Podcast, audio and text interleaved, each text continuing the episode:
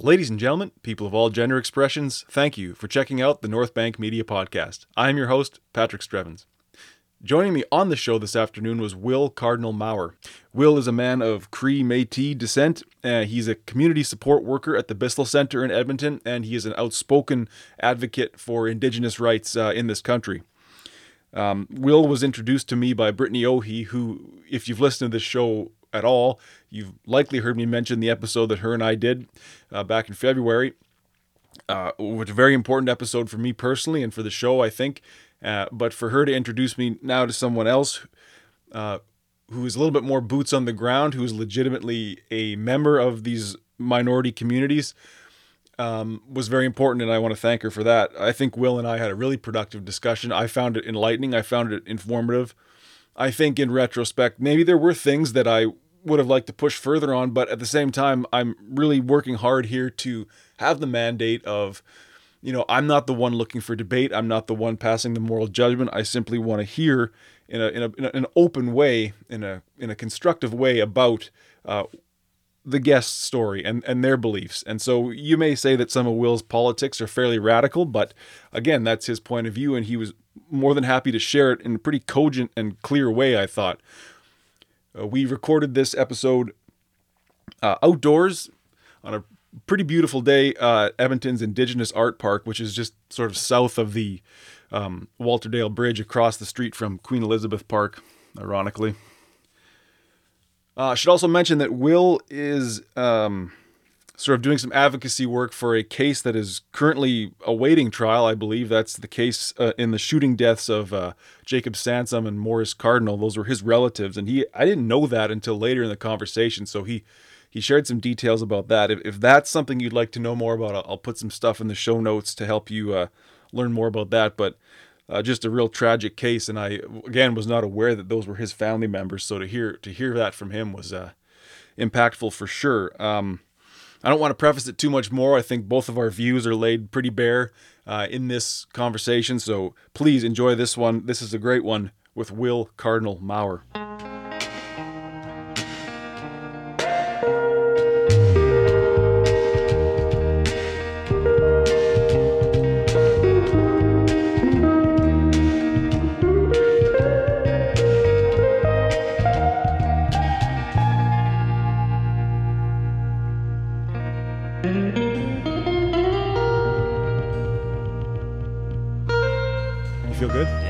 I do. Yeah, yeah, it'll be good. We'll see what happens. Yeah, I, it's from the heart, man. Right, I'm not course. asking you anything you don't know the answers to. Right.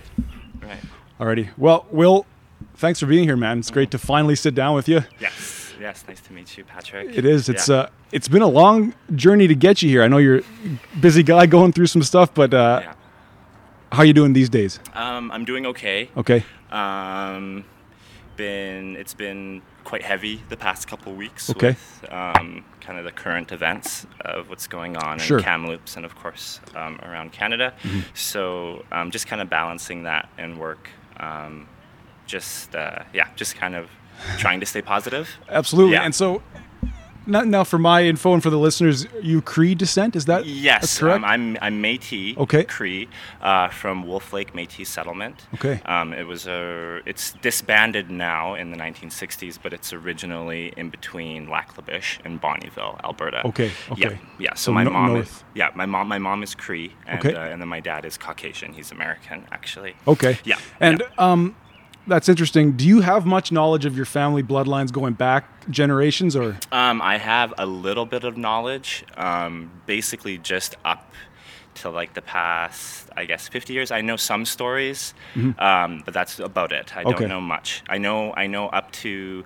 when the provincial government gave uh, my like my family um, settlement status, and I know when the government uh, took it away. Oh. Yeah, and so that's about yeah. That's sure. About the, his, the history I have gave it and then took it away has, yeah. has kind of been the story. Yes. Right? yeah. Yeah. Absolutely. Um, the settlements are actually only provincial. Okay. Um, so only you'll only find them in Alberta, Saskatchewan, and Manitoba. Interesting. Um, and it's because uh, like treaty, if you're status uh, mm-hmm. Indigenous, um, you are you live on a reservation. You have okay. a band. Okay. A band number. Um, but Métis people, um, at, at, least in Alberta and Manitoba and Saskatchewan, uh, we have settlement communities. Okay. So there's a difference between reservations and settlements. Oh, that's good to know. Yeah. Is there a di- is there a difference practically in like quality of life on those settlements? Or, or- Um, n- I would say because the um, the reservation system it has definitely been more forgotten um, Okay. because it's run federally, right? Versus sure. the the provincial. Uh, they've, I mean, they've done an okay job at Mm-hmm. like keeping the the settlements um, uh, going. going. I guess. Yeah. Okay. Yeah. Yeah. That's. It's interesting you say you know life things have been heavy the last few weeks because of something that happened completely uh, outside of your life in some sense. We're Right. talking about the discovery in Kamloops, Yeah. but also someone like you who's passionate about the I would say the activism and you're Mm-hmm. you're, you're in the community. You you are an abori- uh, Indigenous. indigenous guy. There we go. I knew yes, I'd get it. There we go. You're an indi- indigenous guy. Um, and you take that on. yeah. Wh- Yeah. Why? um, honestly, it was uh, so I grew up in like a very like uh, I grew up in a very white dominant community, Sure. Um, farming community. Um, Iron River, Alberta, is kind of the area. It's actually just south of where the um, uh, where the, the settlement originally was. Oh, okay, okay. Yeah, it's just like a little farming community, and so I kind of grew up very disconnected from my culture, Hmm. very um, very separated from it Okay. And I never really got a chance. I never really got opportunities to to connect with it up until I graduated high school and like moved to the city about ten years ago. Um, but it was during my time growing up in this like rural community where I did never saw myself as indigenous. I just um, I was just you know one of the kids, right? Right. They um, and and at the same time having no and the only other indigenous kids I ever saw come through this tiny school that I went to they were usually in like a foster home or or, Oh. or in group group home Okay. um, and there was a couple of those in the community and um, and so of course growing up I always was curious why I would only see these indigenous kids for such a short time. They would come in for a year. So I, I went to a school, kindergarten to grade nine, only 100 students. Oh, wow. Um, so of course, going to the school, you know everybody in the school, right? Yeah, yeah. Um, and so you know, an indigenous kid would come through the school, and you know, I'd befriend them, and we would be good pals. For and then all of a sudden, the next year, they're gone, Mm-hmm. They're and gone. I've never, you know, I'd never see them again. And um, it actually wasn't until I started working with um, Edmonton's uh, homeless community back in so about 10 years ago when I first moved to Edmonton. Okay. That was like one of the first jobs I got, basically, and um, and all of a sudden, uh, I'm working at the Hope Mission Youth Shelter, and I see this some of the same kids Oh, wow. staying in the Yeah. shelter that I went to school with, you know, back when we were kids, Hmm. and. Uh, and I just, it was kind of like an awakening Mm-hmm. where I was like, at one point we were, you know, on the same level, and Sure. you know, and uh, and actually, this person who I saw come into the shelter, you know, we were quite close when we were younger, and they asked me later that day, like we used to go to each other's birthday parties, so Oh, they asked they asked me later that shift that night, Yeah. uh, they asked me, how did your life go this way? Wow. and how did my life go that way you know and i really had to take a look and kind of check myself and see uh, what what happened in my life that you know offered me um, the supports and the safeties you know Sure. that i had versus that uh, she had and and i kind of and that's kind of when I, and I, I was like well this isn't an isolated incident you know there's got to be more kids like this you know and, sure. and sure enough i find out of the 14 there was 14 indigenous kids that i grew up with in iron river Okay. um, and out of the 14 of them i'd say 12 ended up homeless and this is and this is like you know 70 families this is like this is like small town Sure- you sure. know rural alberta and, and then i was like well there's and then seeing um, edmonton's homeless population um, 60% upwards to 60% indigenous Okay. right and, um, and then you see in the prisons you know specifically especially in uh, uh, Alberta and Saskatchewan, upwards to 70%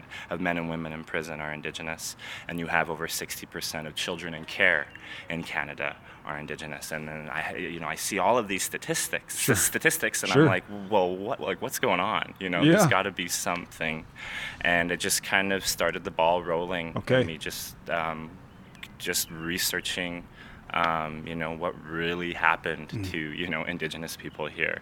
And, um, and there's a reason for this overrepresentation and when it comes to poverty and, and, and crime, you know, and, and addiction. Yes. Yeah. S- Yeah. certainly there is, and it's what does that look? Is that quite plainly? It's it's the trauma that has come down. It's Yep. been the you want to say oppression, the Yep. the inequality of opportunity Yeah. Yeah. that has come down since colonialization. Correct? Yeah. Is it? It's that cut and dry. It's not. It's not magic. It's not. No, and it, and you you don't. It's like it's not a mystery. You know, so many people would like to think it's you know something that it's like the, the information that we don't have. You Mm-hmm. know, but it's so it's so very obvious, Mm-hmm. right, that justice is unequally distributed. Mm-hmm. Um, you know. Um, and and and even just the the complete erasure of you know the atrocities um, has really just kind of like um, like just the censorship in, in the education system right? I, I feel like the education system is super key into Yes. transforming hearts and minds right? And it starts young. It starts with the kids you know? And um, and I feel that like and i feel like obviously there's, there's so many people right who don't know about these things. Um, and and it's not like um, I, you know, I never hold people responsible Right. um, you know no one just wakes up one day and you know oh, i'm ignorant you know I'm, Sure. a, ra- I- I'm going to be racist today you know it's like it's they're conditioned You betcha. Yeah. Yeah, Thank you. Yeah. Uh, Northside Centered is the podcast. no this is just uh, my friend's t-shirt actually if you want to if you want to check Yeah. it out, it's called it's North Bank Media. The North Bank Media. Appreciate that. Yeah, this will be out next week. YouTube Uh, yeah, YouTube. Yep. Apple Podcasts. North, North Bank Media. just all topic like freelance, Yeah, it's anybody. Yeah. free speech. Free speech is number one. and Personal stories. Nice. That's awesome, guys. Yeah. Second question I got, Chris. Sure. Is there a nice lookout point in this? in this- There is, yeah. If you just go down this hill, you'll see there's a really nice open spot that looks over the Walterdale. And there's some really cool indigenous that, art buddy. Love podcasts. down there. Yeah, Yeah, right on. You're starting one, aren't you? Awesome. Do It's it. easy, man. Do it. Two mics, two people. That's all you need. That's it. Yeah. Cheers. Yeah, that's what it's all about. it is. It- That's yeah. cool. Sorry that you people. did get cut off. No, there, that's but- okay. Can we? What was? Uh, Um, just re, yeah, just Sure. I, I think was basically, kind of sure, going no, not a problem. Yeah. Uh, this is the hazard of doing it outside. Although I kind of like the, It's nice the interaction. You have to, man. Yeah, it's This is- humans being humans. Totally, Yeah. totally. I think we were talking basically about how, you know, colonization of this country. We see that even today in the uh, in the results, Mm-hmm. Right. the, the trauma, Right. whatever you want to say. How, Right. also, too, one thing that I learned about recently that I didn't know, like even the uh, indigenous concepts of justice do Mm-hmm. not at all line up with colonial. yeah. We're, we're dealing with two cultures here that will never. never work. Right. So- never work. Yeah. So honestly, I don't, there's like a there's an indigenous saying, and it's like there was uh, there's like there was a time before cops, you know, and there Sure. and there will be a time after. Um, If you think about the entire justice system, like the entire police force this country is built on, their original job was to remove the original inhabitants. Like they were hired by the crown, Right. and they were they were sent to Canada to to um, to secure the new colonies, to secure law and order Right. for the new colonies. And what they meant by law and order for the new colonies, it meant that there was some, you know, there was a bunch of there was a bunch of native people hanging out in their backyard, right? and you know, we can't have that, right? No. We have a farm to build, Sure. you know. So um, the Northwest Mounted Police, Right. uh, originally, um, as you know, we call them the RCMP now, um, but their original job was yeah to clear the plains. And, um, and their whole even if you look up like the March West, um, it's very much glorified and glamorized and romanticized as this like you know incredible feat for Canada. But it's like Progress. progress Yeah. yeah, and um, it's even just funny today too just busing here from the north side um, we uh, the bus went by the, R- the RCMP headquarters and, uh, of course they have a teepee they have an Oh. RCMP teepee Interesting. so it's a teepee and the, the RCMP logos on it and the RCMP colors are on it and I you know as an, that- as an indigenous person I see that and I'm just like you guys know that like that was your job was to originally destroy those things. Yeah, rip those right? down. Yeah, and now to see you build one of your own and you know and place your colonial language on it, you know, is kind of yeah, kind of like a punch to the gut. It is that that hurts. Hey, like, Yeah. It's it's one thing to have done it and to maybe not to be acknowledging it a little Yeah. bit, along, but then to do something on a symbolic Yeah. level. Yeah. Now, is that done out of ignorance? See that I, I don't think so. Okay. I feel like that is very calculated in the sense that um, I'll just can I I'll tell you a short story. please. I'll kind of I want to give you like the history of Mount Rushmore. Okay. In South Dakota. Yeah. Um, and so it kind of relates to you know this RCMP teepee. Um, so original. Let's let's start with um, the lar- the largest mass hanging in Sure. United States history was um, well, what was it? 38, 38 uh, Sioux people. Okay. And it was ordered by Abraham Lincoln. Abraham Lincoln Wow. si- signed off on it. Okay. Um, so Abraham Lincoln, yeah, was responsible for the largest mass hanging, and it was all, yeah. And um, so originally there was um, there was an uprising in in I can't remember where it was. I think it was in South Dakota. Um, and anyways, there was some braves that broke out of a reservation and started pillaging some, you know, colonial settler villages. And Okay. um, and and, and the government originally wanted to sentence 300 like they wanted to hang 300 of these men um, when there was only maybe 20 involved. Um, but instead of hanging the 300 abraham lincoln um, reduced it to 38 but what he ended up doing is he went in like they he personally uh, picked the the war chiefs. You know, he per, he picked the medicine men, the knowledge keepers, the elders, the um, you know the teachers, the, the the staples to the the community, and all 38 men that they hung held some major importance to the tribe. Sure. And um, and and so it was a very calculated. You know, uh, power move to show, just Yeah. completely cripple. Sure. You know them, and um, and so, anyways, fast forward a couple years later, you have um, in, in the Black Hills, South Dakota, Mm-hmm. you have the six grandfathers. So the Black Hills are a very sacred mountain site Okay. to the Sioux people, and the six grandfathers is actually was actually one of their most sacred mountains. Hmm. And um, and tribes from all over America would, would pilgrimage to it to offer prayers and Okay. and uh, and sacrifices and um, of tobacco, and. Um, and then the United States, when tourism started, you know, taking over um, the United States, the United States Tourism Board decided to designate the six grandfathers for Mount Rushmore. Hmm. And as Mount Rushmore is, you know, the presidents, uh, the, the faces of the presidents, Yes, yes. right? And so not only is it the faces of the presidents, it's the face of Abraham Lincoln who committed, you know, one of the worst, you know, atrocities to their leaders of the tribe.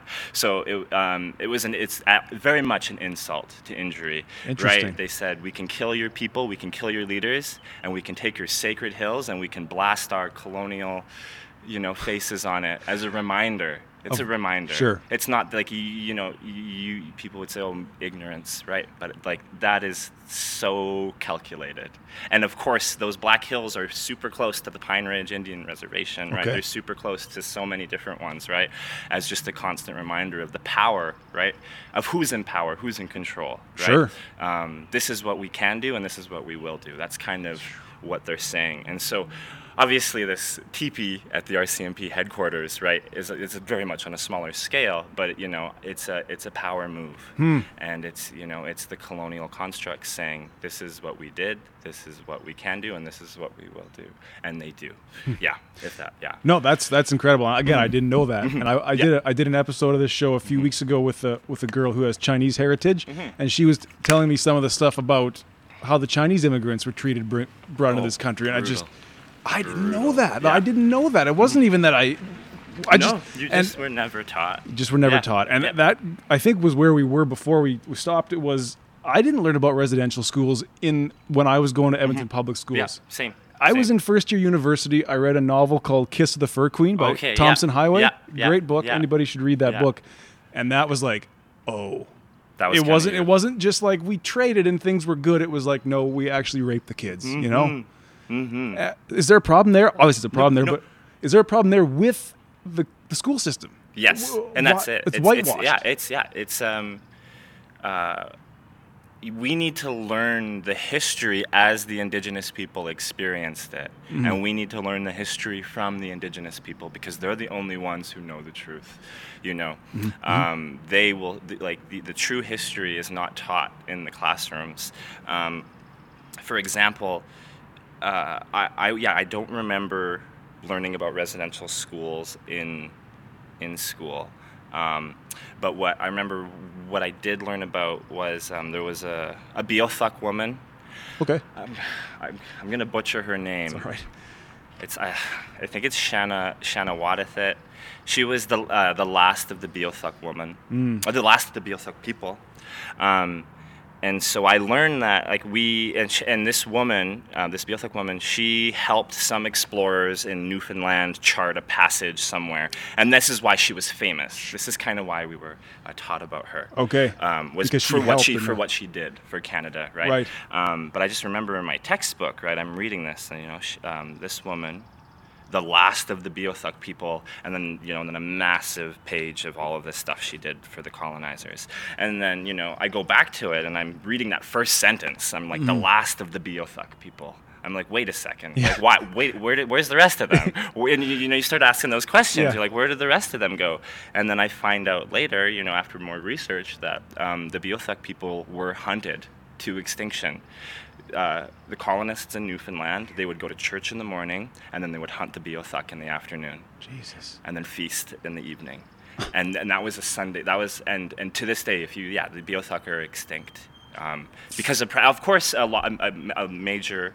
Uh, a majority of them were taken out by you know the, the diseases as well. Right. But this, but that was just like that was just cultural common practice uh, at the time. Yeah. And uh, and you know, but we didn't learn about that. We No. learned about this woman The- and, and what she, and how the government used her Sure. basically. And as soon as her role was done, as soon as she had, you know, fulfilled her role as a guide, gone. You know, just like I think, yeah, Mm-hmm. Surely. yeah. She, I don't, I can't remember what happened to her, but Isn't uh, that crazy? The last. Yeah. Yeah. And do you think she did that work by choice? Absolutely it was not. probably like, N- you absolutely could do not. this. Yeah, and they portrayed her in the book as you know a very loving, kind, helping woman. You know, who helped the who helped the white man. You know, and, and and did it out of the kindness and goodness of her heart. When I'm sure she had a chain around her foot. You know. Yeah. You know, I was in Lake Louise this just last month, and we we did a hike from from the lake Mm-hmm. up to first Mirror Lake and then Lake Agnes. And Lake Agnes Yeah. is so named after Sir John A. Macdonald's second wife. Right. And I found myself thinking, that's not the name of that lake. No. You know, absolutely not. No, no, you don't. Yeah, absolutely not. Yeah. but that's the whole part of the the way that it, the colonization works, Mm-hmm. right? It's it's it's physical on the land with the people, but it's also uh, uh, it's on every level, Yeah. religious, Yeah. spiritual. Yeah. yeah. It rewrites. It does. It yeah. erases. And and and yeah, there's so much deep history behind those things, and even just like thinking about like names of things, um, like the mount, like mountain peaks. So there was a mountain peak outside of Canmore. It's called Squaw's Tit. Oh, good. And like you know, squaw is a very, very, very derogative term for an indigenous woman, and Yeah. um, yeah, and there's literally a mountain peak up until I think there was a petition. Maybe it changed, um, but also I'm not sure if you're familiar with Ha Ling Peak. Yes. So Ha Ling Peak used to be called um, uh, like Chinaman Peak. Oh, good. Yeah, and so again, just like. And that was uh, like, and the name change didn't change like 20 years ago. You know what I Yeah. mean? Yeah. And so yeah, there's so many, and uh, you know, I just Google like um, I type into Google Maps sometimes like like like dead Indian, Oh. and then dead Oh, Indian God. Road, dead Indian Lake, dead Indian Park. You know, all of these things. And, How is uh, that still allowed? right? And you could type in any sort of uh, basically indigenous slur into Google Maps, and you're gonna find that like there's so many places like names. Yeah, I hadn't even thought about yeah, that. Like, after there's- those things. Yeah, so I mean, it just goes on and on. And on and on, and yeah. it, it almost seemingly never stops. No. the the depths. Now, what do you? How do you? How would you deal with the idea that we say, well, it's easy to look back on two, three hundred years and, and and condemn those actions. Mm-hmm. Yeah. Is there any? And I'm not asking for anybody ever to sympathize with those actions, Mm-hmm. but is there a way in which this the? I guess, how can how can we possibly reconcile that kind of violence and those atrocities? How could we ever? Is it even possible? Um, so I'm not sure. if you're familiar with like the truth, the Truth and Reconciliation Yes, Commission, yes. you know, that kind of went through. Oh, I can't remember the last year. It was like Stephen Harper's big apology, Right. Right, Up to about 2015. 2015, yeah. Um, but when the they had the big conferences in Mm-hmm. each major city in in like throughout Canada, and it ended in Edmonton. Actually, I think that was back in Interesting. 2012, Okay. I believe. Um, and they had panels and, and speakers and Okay. survivors and apologies, right? It was Right. like this big thing. Right. Um, it's actually funny because as soon as that was over, they kind of just like wiped their hands. Yeah, We're well, like, okay, we're done. we're good, right?" We're good, right? Like, you guys chill.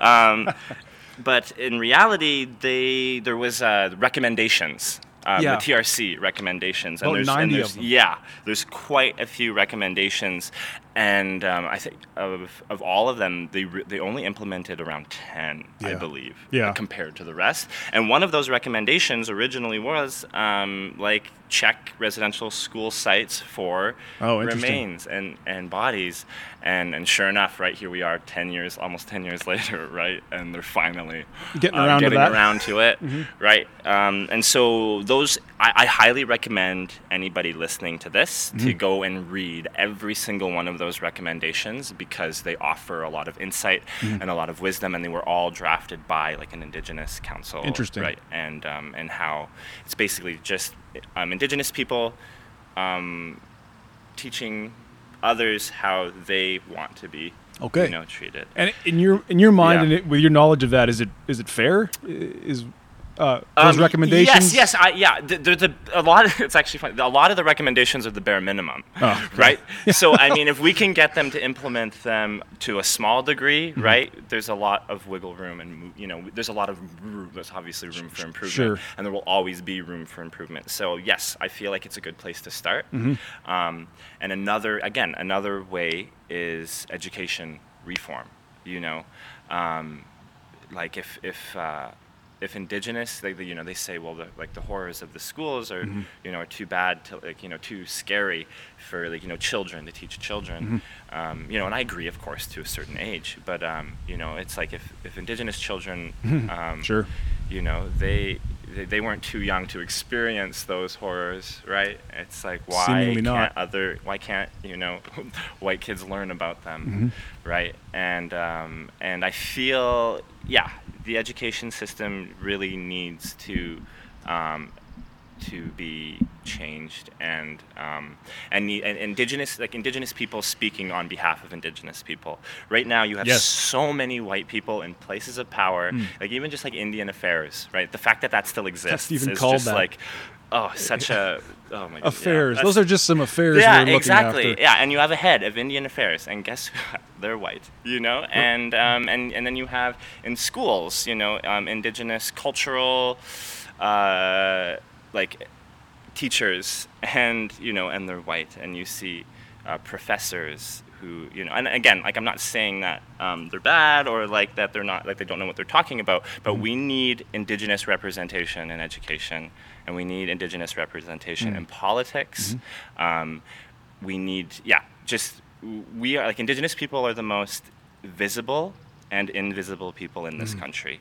We're visible when we fit a um, an agenda like Sure. indigenous day you know we or, or or orange shirt day Yeah. you know um, but we're invisible every other day of the year you know. Right. they, they, they, they use us as props. They Mhm, um, and, and for example i just want to talk about like Sure. um, in banff um, the, the original tribe that was uh, that was inhab- that inhabited the area around Banff, um, they were originally removed from their territory uh, to the to the lower hills, and um, and it was illegal for them to go back onto Oh. their to try because they had trap lines and you know and they had their fishing spots and and all of their other spots, and so yeah, they were for 50 years they weren't allowed to go back um, into Banff except for 10 days.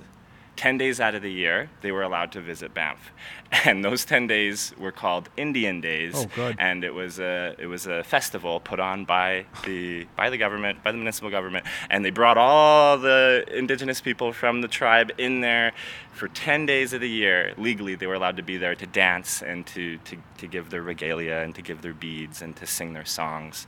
And then, and then outside of those 10 years, early on, I'm sure it could have been punishable by death at Mm-hmm. Oh, the time. surely it right? was, right. Yeah, and so just to think about that, Mm-hmm. you know, um, just really shows you how like how, how the government treats us and how the government truly truly truly views indigenous people Right. we don't want any more kind words we don't want any more Sure. you know meetings about reconciliation you know we don't want thoughts and prayers right we want policy we want action you know we want Mm-hmm. Sure. substantial change and we need it now because yeah people are like people are actively dying yeah You're absolutely right. I could. I mean, I obviously could not have said it better. So thank, you for saying yeah, that. you're welcome Um, you're welcome that you brought up an interesting point about uh, sort of tokenizing or using you as props. I wanted to ask you because it's right on the sort of the, the forefront today in Edmonton with with the Edmonton Eskimos changing their name to the Elks. Yeah. And I'm not asking you to speak for anybody Right. other than yourself, but Right. I've heard multiple takes on this, and Mm-hmm. I'm wondering.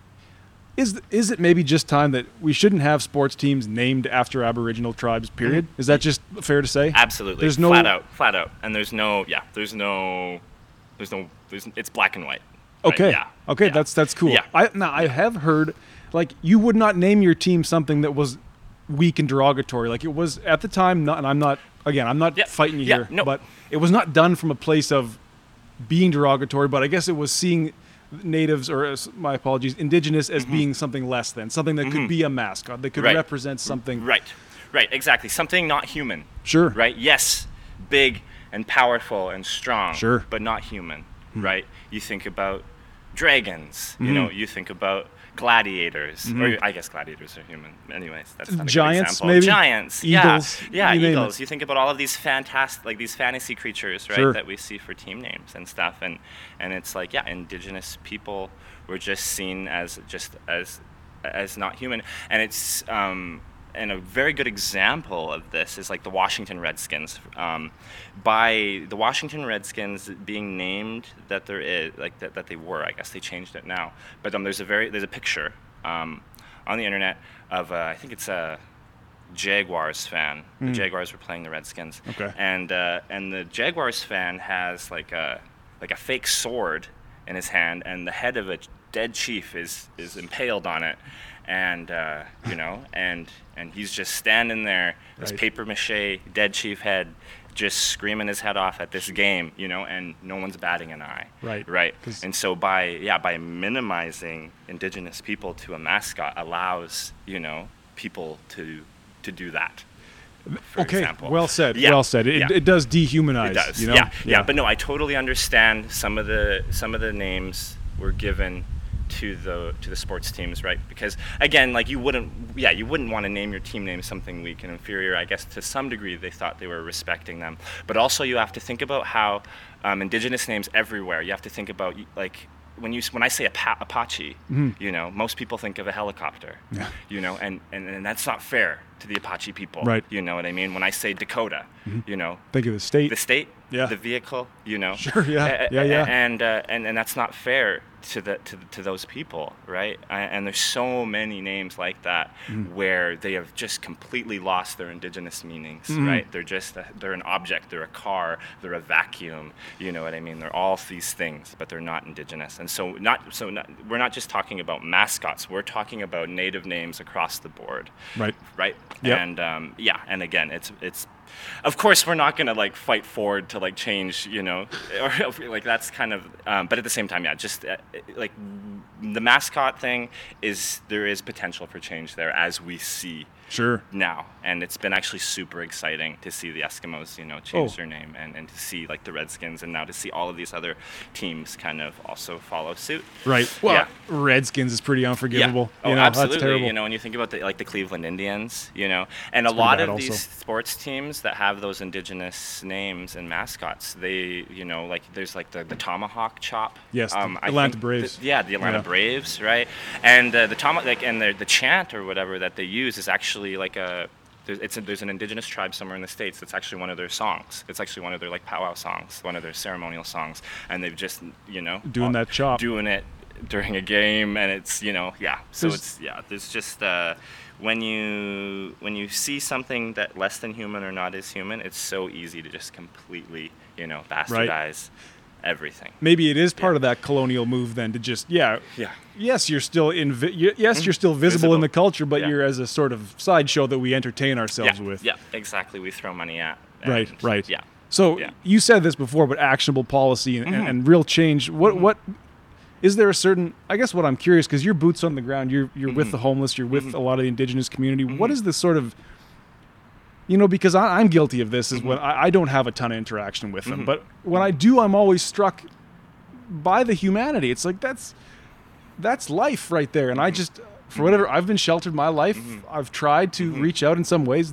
This is part of that, but what is kind of the pervade, pervading sort of or do they even have time to think about themselves culturally about themselves in the municipal framework or is it just like just survival Um, I would say for a majority of them, it's crisis mode. okay um, 24/7. Um, it's really cool. Like at the Bissell Center, we have um, cultural supports available Okay. for um, uh, for the Indigenous people in our community, um, and so there's also just kind of like um, an, like a like ap- a very apathetic, Ah. right? Um, and I find this sometimes even like in Indigenous youth, um, and and like in learning the language even and keeping the language alive. There's sometimes this general attitude of apathy where it's like it, it's uh, it's it's like well English is so much easier, right? It's like why, and I was there. I was also guilty of this Sure. at one point where I was like, why, why would I learn? Why would I want to learn like a dying language? You know, why why would I take the time to do that, right? But that was back when I didn't understand how important the language is. Like if the language dies, the people die, right? And and and the language is is is everything, and then um, and so it's just trying to like get people, get indigenous people, uh, get them, or like just trying to help them understand that the importance of it, and um, and the importance of. Of, of holding on to it and then teaching the next generations that right because um, yeah just at the rate it's going now yeah like there's still like i think it's like almost every day you know like an indigenous language dies out Wow. and um, and it's like what can we do What- you know yeah right. and and i feel like yeah even just like back to education teaching cree across the board Mm-hmm. you know making it making it mandatory to graduate high school with at least one credit in a Cree language course and one credit in a Cree history course. Sure. You know what I mean?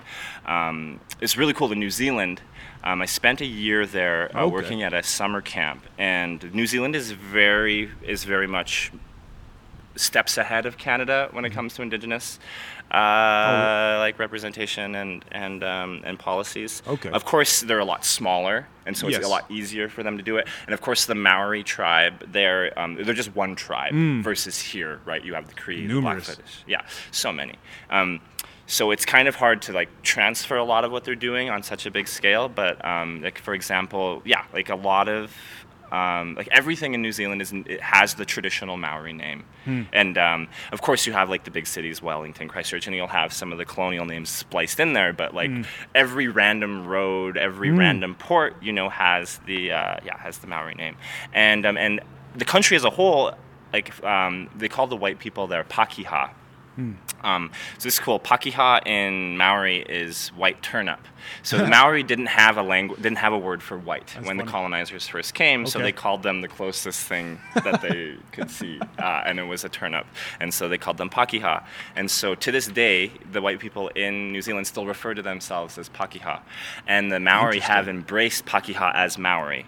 So, for example, here in Canada, like I- say, we're all treaty people. You Mm. know, the white people and the indigenous people. We both sign the treaties, right? That makes us both. That makes us both treaty people. Makes us both on the same level. And that's kind of what the Maori have done in New Zealand is they've taken the Pakeha and they've kind of embraced them as their own. Right. And um, and it's really cool because obviously, like, uh, they still have years of progress to go when it comes to like the treatments of Mm. Sure. Maori there, but. Um, for the for the most part, every person I inter- every white person I interacted with there, they had a they had a like, had a decent base knowledge of the language and a, and a really big good base knowledge of, of the culture, Ah. right? And um, and that started that started years ago, right? That started years ago within their education system, where yeah, kids couldn't like I don't know if it's every school, but I know that yeah, kids kids graduate consistently with Maori language courses and Maori cultural courses. And I feel like if we could implement Hmm. something like that here, right, it would just change. It would just change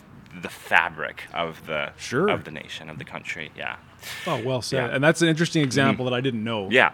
It's a sort of weaving. You know, it's not assimilation, but it's no, it's a weaving. It's an Yeah. Mm-hmm. interconnectedness, right? Like I think about it. Like I think about what if things didn't go the way they did? You know, what if the colonizers allowed us to exist. Right. Hmm. as sovereign nations? You know, um, and you know, I think about like how incredible would it be to just be biking through the river valley and you see you know a Cree family and their and their teepee and they're fishing you know on the side of the bank just untouched unbothered you know just living their life like how special you know would that be and you know obviously maybe it wouldn't have looked exactly like that but obviously it didn't have to No, go the way that quite it as did, badly as it did. right um, but yeah i feel like there's i mean you know and you probably have heard this term land back sure. right? And um, and land back is my understanding of it. You know, there's a lot of indigenous people, right, saying it, and to them, it you know it means something different. Okay. Um, to each their own, um, which I think is also beautiful. Um, but I guess, yeah, for me, it's or the way I see it as is like like um, indigenous indigenous sovereignty over the land, where where indigenous people. If they were originally from that territory, they get the final say on what happens like they make the decisions on what happens to Mother Earth, basically. Um, and they, and because I think it's like 80, 80%, I can't remember the statistics, but like whatever's left of the world's natural biodiversity, Right. um, I think like 80% of it is protected by indigenous people. Something cr- like something cr- uh, like crazy like that. Really? Um, so you're still doing the work. You're yeah. still doing the like yeah, the land still stewardship. Yeah, yeah, yeah. And and if you think about it, like you think about all of the you know the tree huggers and the and, and the activists that you see, you know, like like there's usually Mm-hmm. like it's usually led you know by indigenous people, Mm-hmm. um, and even just here in in Canada, like uh, like Wet'suwet'en, in in like the Great Bear Rainforest, like north like Oh, like northwestern north- BC, okay. right? Um, you have land protectors up there, and then you have um, the tiny house warriors, Hmm. um, and I, I think they're just outside of Kamloops. Um, and they're you know they're doing land protection there, and then you have Land Back Lane on the east. Uh, I think it's in Ontario. Okay. So yeah, you have you have these indigenous groups actively doing the work still, and, and even just thinking about like the Amazon and thinking about Sure. the Amazonian tribes, right? That Yeah. are actively fighting, lo- like literally, you know, life and death for some of them, you know, fighting loggers in that jungle, you know. And so, yeah, we're we're still we still know how important it is, right? And we haven't stopped fighting for the earth, right? Um, Because Yeah, that yeah. transcends that transcends whatever. yeah, right? it's, yeah, like it's our it's it's within our very beings, Yes, you know, to, yeah. to do that, you know. Well, yeah. that's interesting. I, I, Yeah. I suppo- so maybe you can help me understand the whole the treaty concept. Mm-hmm. W- was that part of the the reservation system? Yeah, so basically the treaties, from my understanding, again, like I'm not like I, I'm not the expert. No, it's okay. Right, but um, they they were uh, they were written for again they were written for equal sides to partake. Mm. Okay. Right, and the the indig- and a lot of the treaties the indigenous people had had verbally and and and um, expressed Mm-hmm. their demand, like you know what they wanted and what they needed to be taken care of. Okay. And um, and of course, every single one of those things were violated, and none of them came into fruition. um, and even like a lot of the treaties required a certain majority of votes and signatures from the indigenous leaders. Okay. And um, and I would say almost all of the treaties were pushed ahead with with with even a quarter of the vote, with a quarter of the signatures. Right. Um, some. Uh, some a lot of a lot of chiefs were were coerced. Um, Sure. A lot of chiefs were threatened. A lot of chiefs were um, they would come and they would get them drunk, and they would put a pen in their hand and they would you know Just get just something get of you know. And this is an, an, an any sort of way Hmm. you know to trick them and on, on all ends yeah. And so again yeah the treaty again in theory is is is two equal sides coming together in a partnership right but from the start it was never going to be that way right I, I find that. yeah I, honestly, I think a lot of that comes from a Christian influence, where Mm-hmm. it's like there's some ordained truth, and we're just bringing it to you. Yeah. But it's like yeah we were here, Yeah. and now suddenly you're here telling me there's laws and I Yeah. can go here and can't go here, and I'm going to Yeah. sign like. Yeah.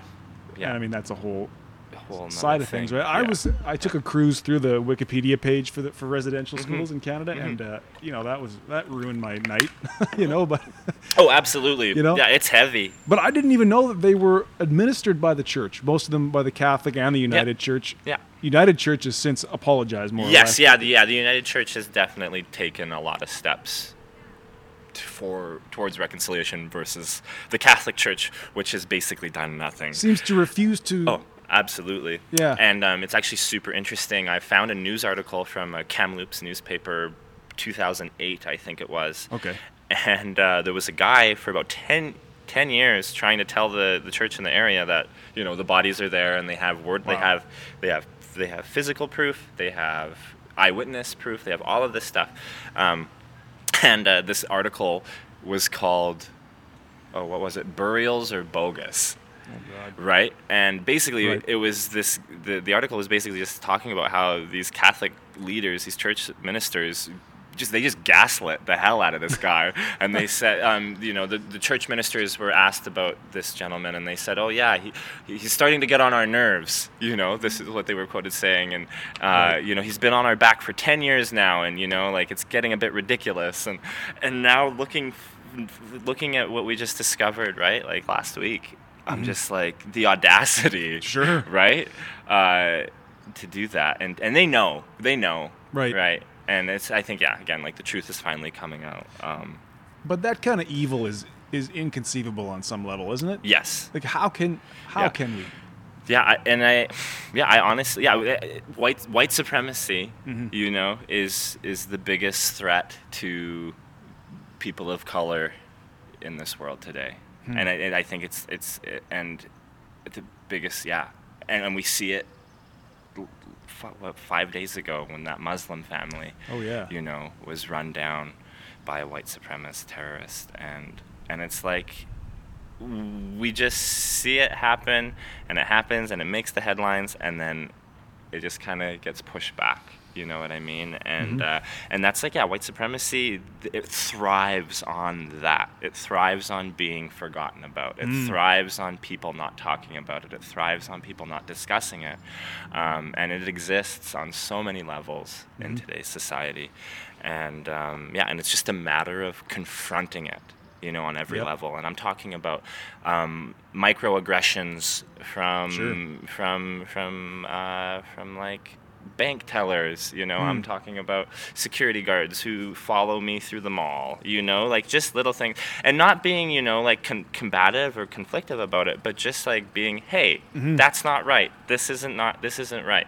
And um, and yeah, if that yeah. that No, I think Mhm. that's that's it's. I get Yeah. sucked into what- those things because a I can't really Mm-hmm. uh, conceive of it. Like I should tell you, um, going back to my great grandmother, she was she was native. She was part of the Dene tribe. Mm-hmm. Yeah. and so my my grandmother then is Métis. Yeah. but I, I'm I was not raised in that culture. Okay. have I benefited from colonialism all the way? Have I suffered because of my native heritage or my indigenous heritage? Mm-hmm. Not at all. yeah. But just so you're clear, it's something that I growing up within white culture, Mm-hmm. there was so much racism and so much just assumed about indigenous people. Whatever, drunk, lazy, you Mm-hmm. Name it. You probably Yeah. heard it all. Yeah. To me, there was always something inside me that just told me that it wasn't right. Mm-hmm. You know, but there was n- really nowhere to turn. Right. You know. Yeah. You don't have the. Um, I mean, it's it's not like to go against the grain. Sure. In those situations, is the last thing as a human being, as a as a as a like a as a human being who you know um, fears rejection. Right. You know, a human being who's um, you know so fragile and Sure. when it comes to you know being accepted. I guess. Mm-hmm. Yeah. I totally understand because I was very much as an indigenous person. Um, I get you. Uh, we call it uh, lateral violence, Hmm. um, which is basically being racist towards your own your own kind. Oh. And so as so in um, yeah, I used to I used to be the cool native kid because I tolerated all of the the, the Indian jokes. Oh. And my white friends would be like, "Oh yeah, like." You're so cool because you know you like you you're okay with this and you laugh at these and of course you know I ju- it was just like a it was just like a a defense mechanism, right? That was safe. Yep. So that's what I did, and I would I would make fun of the like I went to Iron River School to, to high school in town, and moving into the big high school, right? Mm-hmm. We had kids come off reservation, and I remember I was told by some of my white friends that like, oh, watch out for those res kids, like those res rats. They called them like, don't hang out with them, Right. Like they're bad news. They'll you know like those Indians, those dirty Indians, Mm-hmm. and I was like. Now I look back and I'm like, do you know who you were talking to? Yeah, Right? An, an Indian. an Indian, Yeah. right?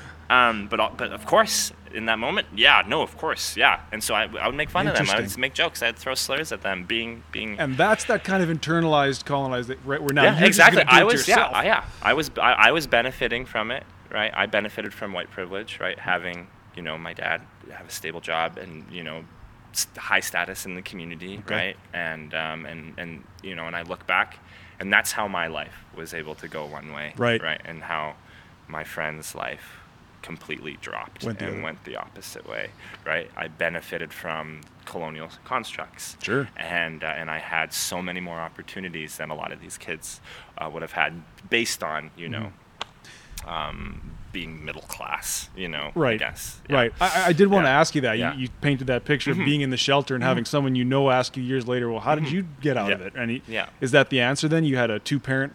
Yeah, I had two parents that loved each other, two stable jobs, a home, a stable home, you know. Yeah. Um, got to go to school every day, you know. Right.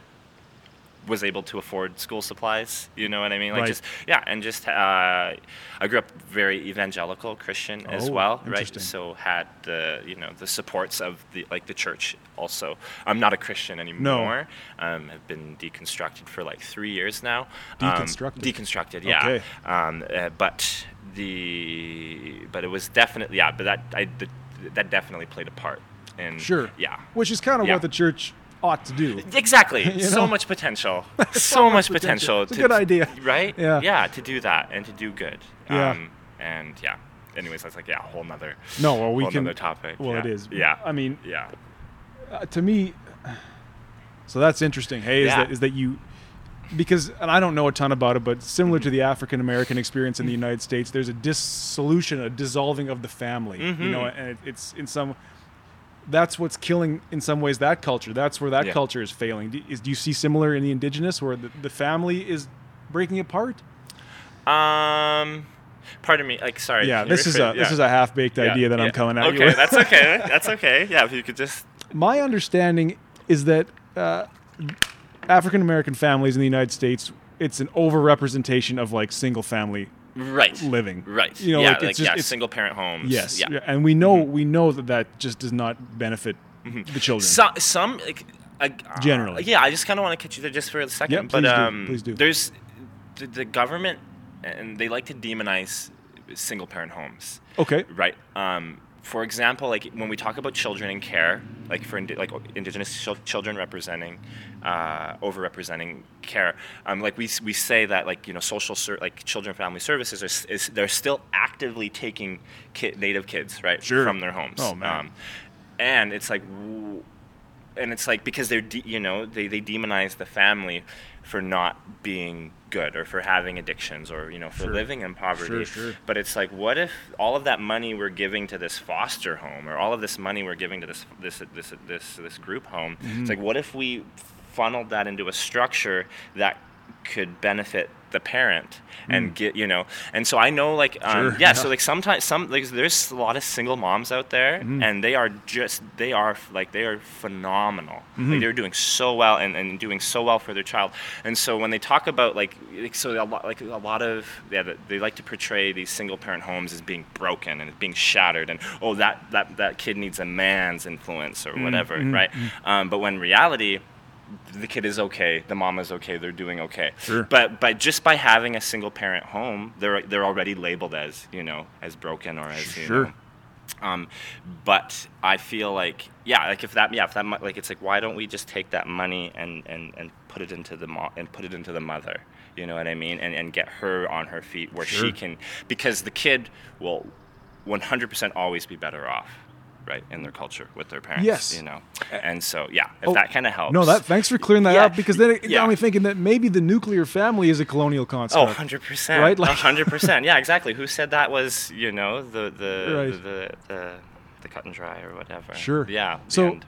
I guess to, to continue on that thread then, uh, but Yeah. do you still see then okay a, a culture or a, a family on whatever level a breakdown where the where then the children just don't have the support that they need? Mm-hmm. so- is that Yeah, well, the thing is, the kids don't have the supports that they need because the parents don't have the supports that they need, Right. right? Um, you know, you have like thousands and thousands of you know residential school survivors, Mm-hmm. right? Uh, you don't, you'll never meet an indigenous person who's not in touch by some sort of you know intergenerational trauma, Mm-hmm. um, and so yeah, the kids and will ne- like the, the kids never have the supports is because the parents don't, and um, and then the parents are demonized. They're Right. bad parents, you know. They're they, they they don't deserve those kids, and it's like in reality, it's like it's a it's a cycle, you know. Yes. Yeah, and I know like even on the street, I know three generations of homeless people. wow? Yeah, They like, live together? They, they they they stay at the shelter. There's there's grandfather, son, and Wow. there's or grandfather, dad, father, and son. You know, sometimes I'm like all in the same, all, like side by like all three in a row, three generations lost That's and uh, hard to take. Yeah, yeah. And so when we talk about you know the failings, where, where, where yeah, kids don't have the proper resources, it's like well they're just products of their Mm-hmm. Right. environments, they're products of their upbringings. Yeah. How could they ever be expect, expected? Expected, To, yeah, exactly. They've were never born- even seen yeah, what it would look like. Born two steps back. Right. Yeah. Now, that's That- again. I, every time I get into this, I learn something else that just is shattering. Yeah. You know. yeah. Actually. Yeah. Right? Yeah. It's not. Yeah. It's not. Uh, it's not. It's not sunshine. It's not- it's really not. Rainbows. no, it's really not. Now, No. What in your experience is kind of the chief or leading causes of, of homelessness? It- and you can keep you can take that however you want. But what what is there sort of some, some things we're seeing there just you know blanket in some ways? Um, like just mental health. Yeah. Yeah, I would say seven upwards to seventy percent of Edmonton's homeless people have mental health issues. That Right. was like a statistic from this was back in like 2013. Okay. Um, back when I like really, studied them, but um, I would say yeah, m- mental health resources for sure, and then just addictions Mm-hmm. um, also play a huge role in that. Um, and it's basically like I, I'm a firm believer in like harm reduction, Okay. right? Um, w- which is uh, like if someone's going to use drugs, they're going to use drugs, right? And um, like they might as well be safe using them. Um, so like the, the the safe injection safe injection sites, you know, offer. Uh, community members like a plate like clean needles you know paramedics on Yes. staff nurses readily available because like if that's not there for them they're just going to go do it in an alley and With God knows yeah, what? with God knows what needle they found on the ground and you know and do and and you know potentially overdose and die where no one's going to see them and you know people and people will see that say that see that and be like oh well they shouldn't use drugs then Right. right and it's like okay if it only if it only it Only was that. that easy right um and Yeah. so yeah and it's just like a matter of um, meeting people where they're at and addressing Hmm. their needs as like individually Yes. right Yep. and um and and and you know the rehab is nice yes and like and, and detoxing is nice and getting clean is nice but it's like it's so much easier said than done.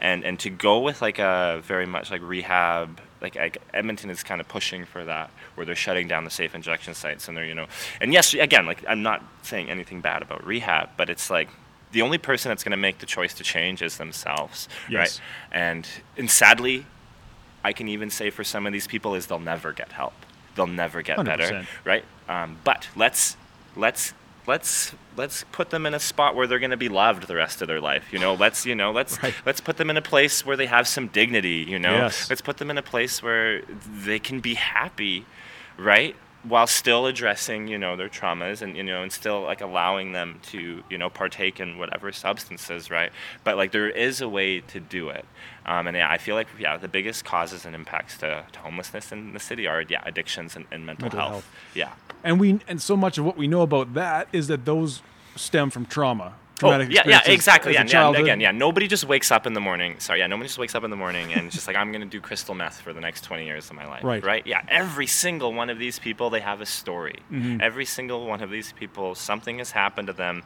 that set in a chain of events, a Mm-hmm. a, chain, like a, a, a set in motion. You know, something um, that you know led them to where they are today. Right. And um, and again, it's not a choice Right. they can't just choose to get clean and get a job. You know, uh, so many people love to say that. You know, oh, it's a bum. You know, why don't you just get? You know, why don't you just like put some clean clothes on and you know go go go like work Where at the McDonald's? hell would I get changed? Exactly. There's so many things that would lead, like, there's so many things stopping them from Right. all of those things you want them to do, right? And it's just a matter of like seeing all of those barriers Mm-hmm. and um, and trying to help them address each one. Interesting. Yeah. Mm-hmm. Yeah, that, that's exactly right. I, I mean, I had a fascinating talk on this podcast a few weeks ago with with, uh, with uh, a friend of mine who studies harm reduction Okay. at UBC. Awesome. And yeah, yeah, I can pass that along. Yeah, I'm going to pass this along to her. Actually, Okay, so yeah, sweet, it's sweet. uh, you know, Yeah. I, and again, it's like I, I'm guilty of coming in. I just I hope I can just say I, I came in ignorant. no, of you know? course, no. I, I totally understand. And as you Yeah. start thinking about safe supply Mm-hmm. and, and supervised injection, it's like it makes right, like sense. uh, this is audio, so people can't see, but it's like right, yeah, duh, duh, right? Big like, duh. and okay, let's, if you will, entertain me. What then is the alternative? How could you possibly? Oh my gosh, the the alternative there is no alternative. There's a lot of like, I worked um, like was, again a lot of recovery stuff is like religious. Oh, right? yes, Uh, you yeah, know what I 12 mean? steps. Yeah, the twelve steps and stuff, and that's not for like that doesn't work for everybody. You know what No. I mean? And so the like the alternative is that are those things. That's kind of what's only available, what's Right. only accessible, right? Like you have Teen Challenge, you have um, you have a lot of these faith-based recovery programs, Okay. right? And so that's basically the alternative, and it always has been. You know, if you think about recovery, um, there's always some sort of religious. Even the notion of Influence. rehabilitation, recovery is Yeah. a religious Yeah. uh, Christian Yeah, notion. Yeah, yeah, absolutely. So that's kind of the alternative, and that's no alternative. That's, yeah, There- for some, doesn't- yes. Sure, absolutely. For some, yes. Yes, it does. But But, you have to again like want to stop, take yeah, that. stop forcing you know squ- uh, like a like a square peg into Right. like a circle hole. Have you ever? Uh, yeah, exactly Yeah, right. yeah. Mm-hmm. And that's kind of what the whole thing has been. The whole sort of post-colonial trying to whatever do whatever is is that Mm-hmm. Yeah. square Yeah. peg round hole. Mhm. Yeah. Have you have you ever because you spend a lot of time with with folks that are homeless or you know high risk, I guess. Mm-hmm. Yeah. Um, Vulnerable. Yeah. Yeah. Vulnerable. hmm Have you ever had like some conversations with these people, uh, with people, not even these people, just Mm-hmm. Right. people, Yeah, right? people, Like, yeah, yeah. those other people, yeah, yeah, You yeah. know what I'm saying? Yeah. Um, where where you where there's been some kind of clarity in them, where they just say, "This is what happened to me. This is what I want to do." Like, do you see some success stories? maybe. Mm-hmm. Oh, Well, absolutely. Yeah. Like um, working with this community for as long as I have, I've definitely seen both. Okay. Right, the success stories and the horror stories, um, and it's always, and of course, the horror stories more often. okay. Um, but the good stories definitely outweigh them, in the sense that yeah, like I've had yeah I've had so many instances of of people um, getting clean, um, getting a job, getting housing, you know, becoming um, stable, and um, and sometimes it doesn't even like sometimes getting clean isn't uh, a part of that. Like sometimes the people are still able to act like um, they'll get into um, there's like supported livings Okay. or supported residences where they're um, the substances are controlled, right? And- Okay. And given out and distributed, Okay. right? Um, while they can still lead, like again, it's all about just them. Per, it's all about personal, right, comfort and health and and happiness. Sure. And um, and so yeah, I've seen community members go the route of getting a job, getting their own place, and you know, doing that and i've Mm-hmm. also seen community members go into these like assisted living places and um, you know and, and of course you know there's there's the argument that you know it's a very colonial argument where it's like oh well those people aren't helping society you know what i mean like all people just need to help society Well, and, you sure. know, and be productive members of society and, Right. and i was just like um, yeah it's just like a very colonial mindset Interesting. and it's like yeah. I've made that argument on this podcast, b- yeah. but this way, Yeah. it's more like even if we, even if you did accept that that was what you wanted, was a productive society Mm-hmm. Yeah, like that. yeah. Why then wouldn't you want everybody to get healthy first? Exactly. And exactly. right? Yeah. Yeah. Everybody can help things in some way, right? But they just need to help them. Yeah. They just need help themselves first. You are no good to anybody Yeah. if you're Yeah. sick like that or, or unhealthy or whatever. Yeah. Exactly. Yeah. So no, I've definitely seen um, people get housed, and it's actually quite cool because the Bissell Center, um, it's not a shelter, So um, it's a drop-in space. So some of the some of the people that do use our space, they are housed, but that's where their community is, is in that space. Okay. Right. So it's cool. We get to see them housed off the street in a safe place, but then we they also get to like be with their friends, you know, be Ah. with the people and, and Which you and- need. and- yeah, which they need. You know what I mean? And so sometimes these housing programs, they'll like house a guy like way northeast side, you know, and he's only like, and then of course like a week later he's back staying at you right. know at the shelter, right? And he's and, and it doesn't make any sense. And, and to him, he's done nothing wrong. You know, he's like, this is this is my home. These are my people. Why would you send me over there? And even sometimes they don't even get they don't even get a bus. pa- Like sometimes even just like lack of. Uh, Huh. uh, transportation, you know what I mean? Um, and, and Yeah. yeah. So there's, the resources are there, um, but yeah, sometimes yeah, they just don't get taken care of Huh. like the way they need to be. No, that's interesting stuff, man. Mm-hmm. Yeah. And uh, again, things that I hadn't thought about. It's like, yeah. Yeah. get the guy some help, but it's like, well, shit, he's way. Yeah, exactly. Yeah, exactly. You're just isolating him, and if anything, gonna make it worse. You're gonna, you're gonna, he's gonna do something potentially to the the place, right? Sure. Or, um, yeah, bored. yeah, exactly. You know? Yeah. Now, what Yeah. has been when you've seen these people get clean and they get housing or, or Mhm. they, they start to improve? What is is that that has to start within them, right? There has to be that I'm I want to get better now. Absolutely, yeah. It needs to be like. See, the thing is, like, I I learned v- v- at the very start of like working with this community. Um, I learned very early on that uh, I could I could I couldn't change anybody. I couldn't save anybody. Okay. Um, right. I couldn't save them, but what I can do is I can love them to a point where Hmm. they see themselves needing um, Whoa. Uh, of help. And I'm not even, yeah, and not even, yeah, again, even just the word save, I don't really like to use sometimes because, like, there's like, have you ever heard of like white, the white savior? Have, right. yeah. Okay.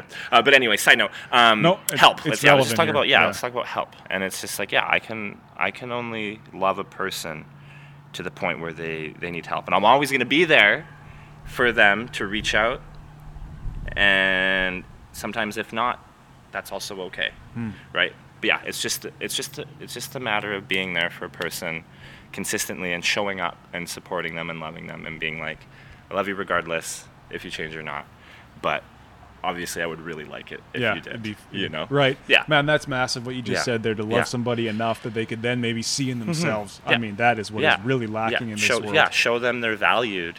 You Mhm. know, it's all about self worth. How do you love other people, right? If you can't love yourself, how do you take care of other people if you can't? Yeah. Mm. How do you even take care of yourself if you don't yeah. love yourself? Right. Exactly. That. That's that's what I was We got trying there to together, go for. Thank you. All good, all Yeah. good. Yeah. And um, and that and that unconditional, no strings attached type of love is what people need. And Yeah. yes, like a mother's love yeah. almost. Hundred percent. Yeah. No agenda. No agenda. No. meet people where they're at. Like I, I go into these situations. I'm never, ever, ever trying to make them come up to where I am. Hmm. I'm always gonna go in there and meet them where they are, and then from there, I can help them get out of it. You know, slowly and surely. And and again, like some of these guys, like I've known for like eight years, and they're still homeless, and and and, and sometimes worse than they were before. But they're still alive. They're still kicking. They're Right. still fighting, and that's and I applaud them for that. You know, and that's really all. Yeah, all we can do sometimes. For sure. And that's Yeah. another thing too is not to pass a moral judgment on, Oh, on exactly. them, right? Yeah. That's man, that now it struck me when you were talking about that unconditional love Mhm. and, and me Mm-hmm. who then fills or do they not need someone to then bring in a little bit of what you might call tough love or this Mhm. sort of hey man, like look at your situation or is it not even necessary? It's like obviously I'm homeless. Yeah, honestly, when it comes to tough love, I don't know. It depends on the person or and, or how they respond, Sure. right, to certain things. Because like I know there's some community members, yeah, where you know we have that type of relationship, right, where I can just tell them to like get their their shit together, and you know, and we can laugh about it. Okay, Um, okay. Right, but but um, yeah, I I guess yeah, it's it's uh, it's it's like guess situational. Okay. Um, but yeah, for the most part, yeah, I, I don't. Yeah, that, that that concept of tough love. I believe uh, like boundaries. Sure. Like, yeah, setting healthy boundaries, setting healthy boundaries, and um, and just um, and being and being like I don't know, like stern with, or you know, just being like upfront, being real, Frank, being yeah, frank, yeah. being real with people. I think Yeah, is very real. important, and you know, and sometimes telling people things absolutely that they don't want to hear, you know, is also very important. So there's certain ways to distribute that tough love. Okay. and it's still, yeah, again, it- yeah. And it matters who you're giving it to, right? Some people are just, I'm not going to get anywhere with that, so I'm not going to give it. exactly, exactly. Yeah, it's definitely person based. Right on. Yeah. Now, do you find that doing that? Uh, it's funny. I, I thought that you, because I've read some of your Facebook posts, and you're pretty outspoken, I guess, as a what do you want to say, an Mm-hmm. Ac- advocate, activist, yeah. Uh, But I did Yeah. Mm-hmm. not know that there's, which I, I'm happy to hear that you have also. You're doing the work. You're actually trying to heal your community as best you can. But does that take a toll on you personally at a point? Um, it does. Like I, I definitely after six years working front lines at the shelter, um, I, I got like PTSD. Like Wow. I'd, uh, I'd never had PTSD or depression before, and then post like burnt out. I guess is the term Sure. that you know we use in the in the field, Mhm. and I burnt out quite heavily. Um, but I learned how to recognize burnout. And I think that was one of the most valuable lessons I took out of that. Um, because yeah, like the front lines work was like was def- I definitely stayed in it too long. Okay. Um, I definitely, st- uh, but then again, I, I stayed for the people. Um, I knew the level of care I offered and the level of care I gave, and um, and I knew if I left, th- th- the, they wouldn't be treated the same way. And so I stayed as long as I could for that. And I'm thankful for it. But then again, of course, with the mental health stuff that came up out of it, right? That was really tough. Um, a lot of secondhand trauma. That's Um, interesting. Secondhand, Secondhand trauma. trauma, yeah, yeah. Um, you know, you, you deal with To go with your own personal with trauma. my that- own trauma right? yeah exactly taking on but see um, being a- like being indigenous and but growing up in the white community you Right. know again i didn't like my life was good growing up Sure. my life was good my Mhm. like my life uh, i have no complaints right um, but because of that i've been able to i have the capacity to take on Yes. other Okay. other and and uh, and it's been quite incredible because yeah since my my passion for working with indigenous people um, me growing up non-traumatized i've been able to take on other traumas Okay. and, and just be able to be like uh, be like a, a like a like a like a like a like a like an indigenous face you know like an indigenous person who understands Yeah. the spirit and understands the culture and understands the traditions and um, and and it's actually been quite incredible connecting with yeah the indigenous people on the street um, and having the yeah the capacity to um, to listen to them and to and to and just just to be there honestly because you have some Right. you have some people with with their mental health and um, and they'll they'll be yelling or they'll be screaming Right. and um, all of these things they're not yelling at anybody directly but they're just yelling Right. and I just like, you know, and, and a lot of the times it's it's about the abuse they've endured, the abuse their children might be currently enduring, um, and a lot of the times, yeah, I can just like enter their space and just like, and just be like, hey, what's up?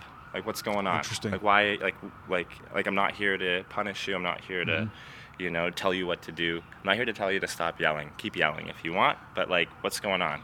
Why? You know, just Hmm. Right. and and just like giving them an opportunity to to communicate that, right? Right. Because something's trying to come out. Something, yeah, exactly. They're, they they have something to say, and um, and I always have the time to listen, and um, and so, yeah, coming back to like the burning out phase, Mm-hmm. learning about being able to recognize burnout has been huge because now I know, working back in the field again, I know where my limits are. I know like how much to take on. Mm. Okay. I know when to you know leave it at the door. You know, and stuff like that, and Yeah, and just yeah, gotten yeah, a lot better at like taking care of yeah taking care of myself in that sense. Right on. So you've learned a lot about yourself then as you've taken on this. Yeah.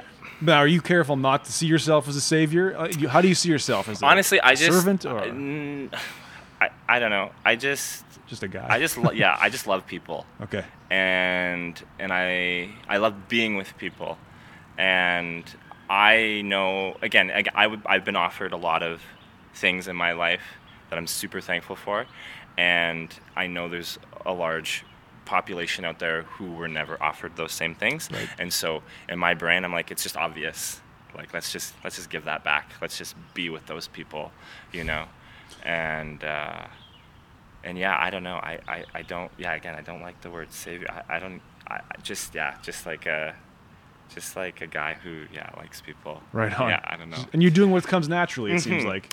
On, yeah, honestly, it's it's um.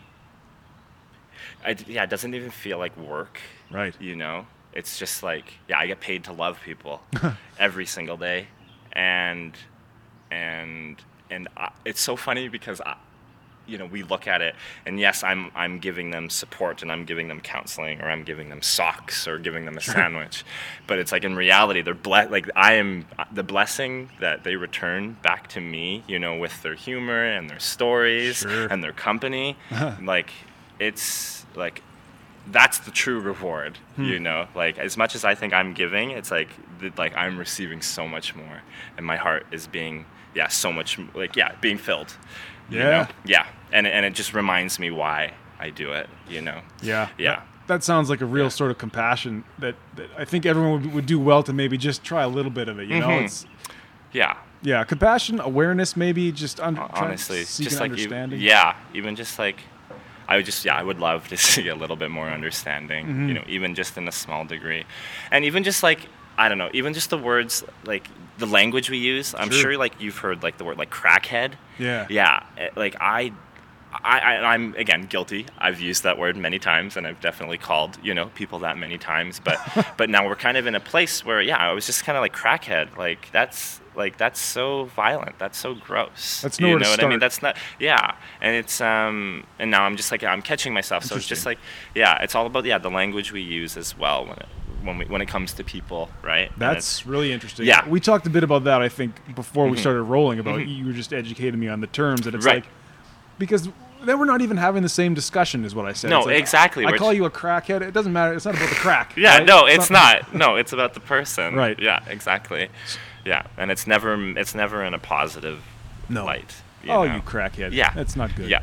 So yeah, exactly. So, I, yeah, I don't know where that came from. But No, hey, yeah. that's that's Yeah. important though, and that brings Yeah. me to well, it, Mhm. to me, it, it's it's something that is on, on some on a sort of higher level. Uh, I don't know. I'm not going to say metaphysical Mhm. analysis, but the way in which we're using language to make sense of our world, and you want to say that colonizers came in, and Mhm. part of it was using language, and Mhm. even today, you call somebody something. And fine, that's what they are to, to you, Mhm. but but then now in some way now that's they've become that to themselves. Yeah. they've in, they've inherited that. Yeah, They didn't ask for that. they didn't ask for it. No. you know. Oh, I just hear drumming. Yeah. Yeah, I love it. Nice. And, and singing too. the right? singing, yeah. yeah. Is that something you partake in ever? Um, actually, it's funny. My uncle is slowly teaching me. Nice. Yeah, how to like sing and drum. Um, I, it's yeah, definitely something I would love to learn more of. Sure. Not there yet, but I yeah. have to say, as someone who's just a ter- like a terrible musician Mm-hmm. for a hobby, that those songs seem incredibly tough. Yo, hundred percent, And, like, the melody? yeah, and just like the, the the level their voices reach, like Right. the, like the I don't know the falsetto or like just like the the, the highness of the voice, and to consistently sing in that, and and the fact that they're you know they're like each like each word that that comes out of their mouth is you know is is the language and is a story you know and it and people you know they can just be like oh it just sounds like nothing but it's like in reality Yeah. it's like such an incredible uh, woven piece Right, Yeah. right. It's from deep, and- deep and, yeah from and historic back, like yes. thousands some of these songs thousands of years old Mhm. and it's like what like like who can we say that about any sort of you know music that we've had in the last you know 200 years Ever, yeah, ever My, my Right? mind went there, and I was like, no, because to go there, you'd be going to like Rome or the Vikings or something. I yeah, don't know exactly. that music. Yeah, I don't know the history behind that, but yeah, it's quite special to be able to still practice things that are thousands of years Right. old, and to be able to still have them. Yeah, is is so important. That, and that's what Mhm. gets lost in so much of this is the the real richness of that of Ah. the in, indigenous culture, Mhm. and of course, there's many of them. I was actually sitting here a few months ago with an indigenous fellow, Yeah. and I said something to that effect, and he's like, "Well, first, there's how many indigenous cultures are there to yeah. begin with?" Yeah, And the tribes. so yeah, to sort of revisit that in my own mind and come to you, it's like that's such a deep, rich cultural uh, history there, man. Give me one second. Sure. I just want to. Um, tribes and- because I think in Canada alone, um, there are there's over 630 First Nations communities that represent over 50 nations. Six hundred and and 630 uh, indigenous communities in Canada. Okay. And they represent more than 50 nations and 50 indigenous languages. Huh. Yeah. Um, yeah, and so you have to think about in each of those 50 nations, like, they all have their own type of ceremony and their own specific way, Right. you know? And and to think that that's what's left, like imagine imagine what was taken, What- you know? sure. You know, What like, was. yeah, imagine the Beothuk people. Imagine the songs they sang. You know, imagine the ceremony they partook in. It's like we'll we'll never know. yeah so much of that is just lost. Yeah. Right? It's just been. Yeah. And for what? Yeah. Well, I mean, now here's one I'd like to run by you, and Mm-hmm. I'm, I'm trying to work on this. I don't know if you said this or someone said it, where there's this sort of movement to just really not celebrate Canada Day in a patriotic way. Mm-hmm. Yes. Which is like I can in some way get on board with that, but Yeah. do you do you know is there because you also can't deny, due to colonialism or not, Yeah. there's a lot of progress or there's a lot of uh, prosperity in this country for millions of people. Mm-hmm. Is there a way? Is there a way to have that discussion where we celebrate Canada for what it is, eh, but without, but of course not? So How would you take that? honestly, like, I'll just give like Thanksgiving for an example. Okay. Like I, yeah, like I, like Sure. I, like I hate Thanksgiving. Like Okay. Thanksgiving is like Yeah. very much a colonial holiday. Um, Thanks for what? Right, exactly. um, but then my, my family still practices it, and of course, you know, I'm not just going to be like, no, you know, f Thanksgiving, Okay. f all of you. No, Right. it's uh, It's good you're not- exactly. But like in my brain, I'm like, I don't have to actively celebrate the real reason for it. Ah, you know, sure, like sure. you can you can totally.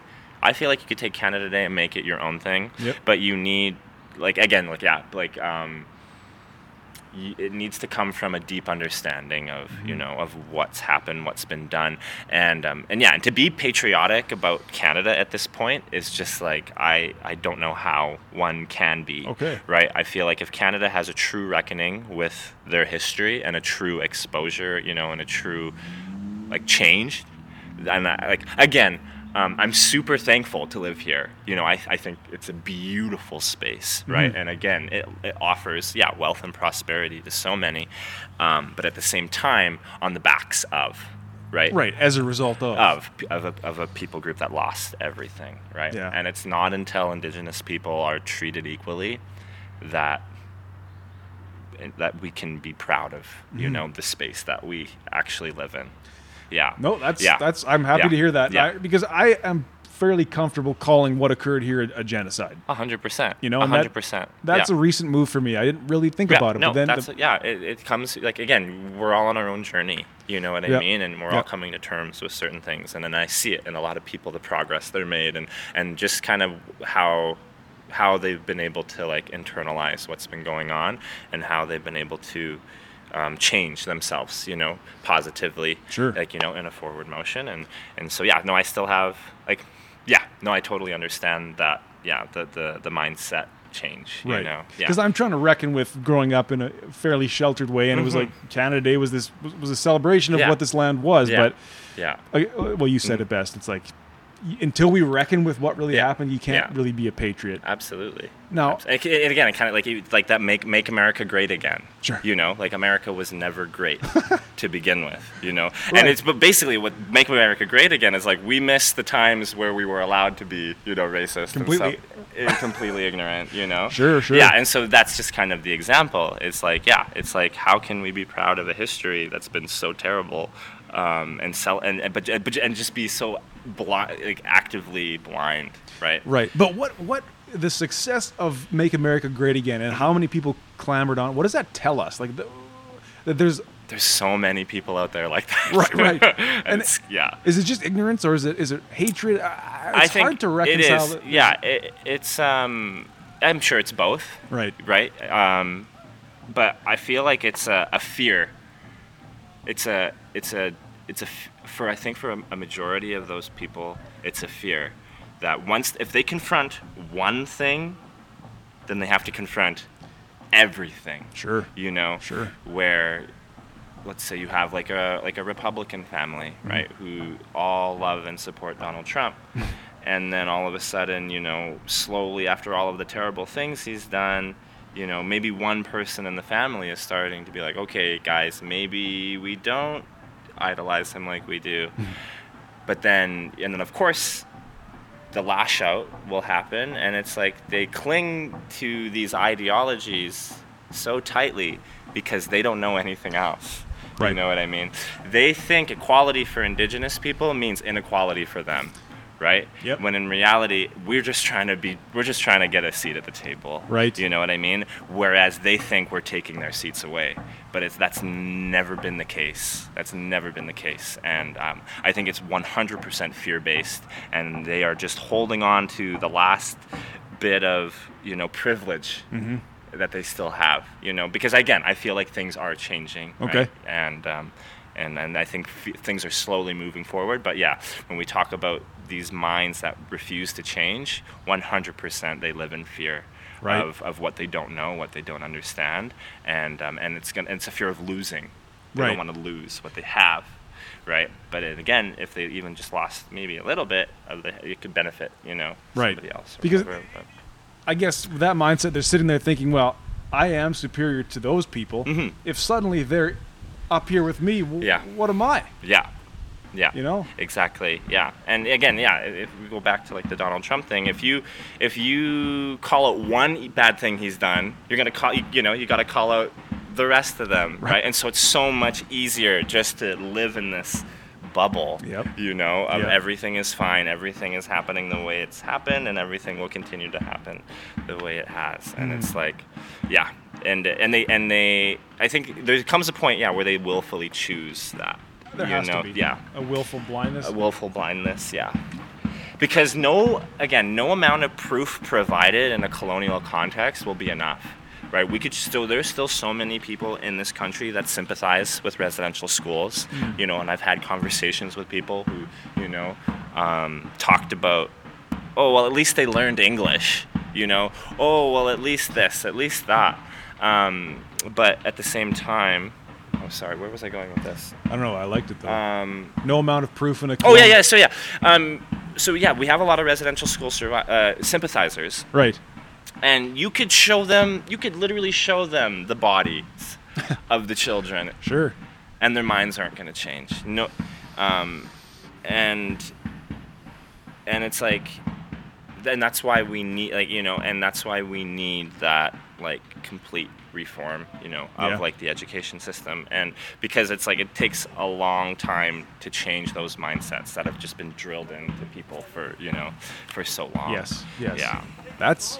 You know what's Yeah. funny? I was in a situation on the weekend where uh, somebody was taking a fairly white supremacist stance on some things, Mm-hmm. and I was just so stunned that I couldn't react. And and this, I'm not naming names or whatever, but this Yeah. this guy and then somebody else in the group spoke up and were getting into it. Sorry, this was in a group convo or it was uh, in in real life. Oh, like a okay, sorry. Sitting around, sitting around. Oh, okay. Without giving too much away. That's okay, that's okay. Yeah, some Yeah. people got into it, and I I Oh. was so stunned that I almost felt bad that I couldn't I couldn't speak and say my point of view on the thing. But Mm-hmm.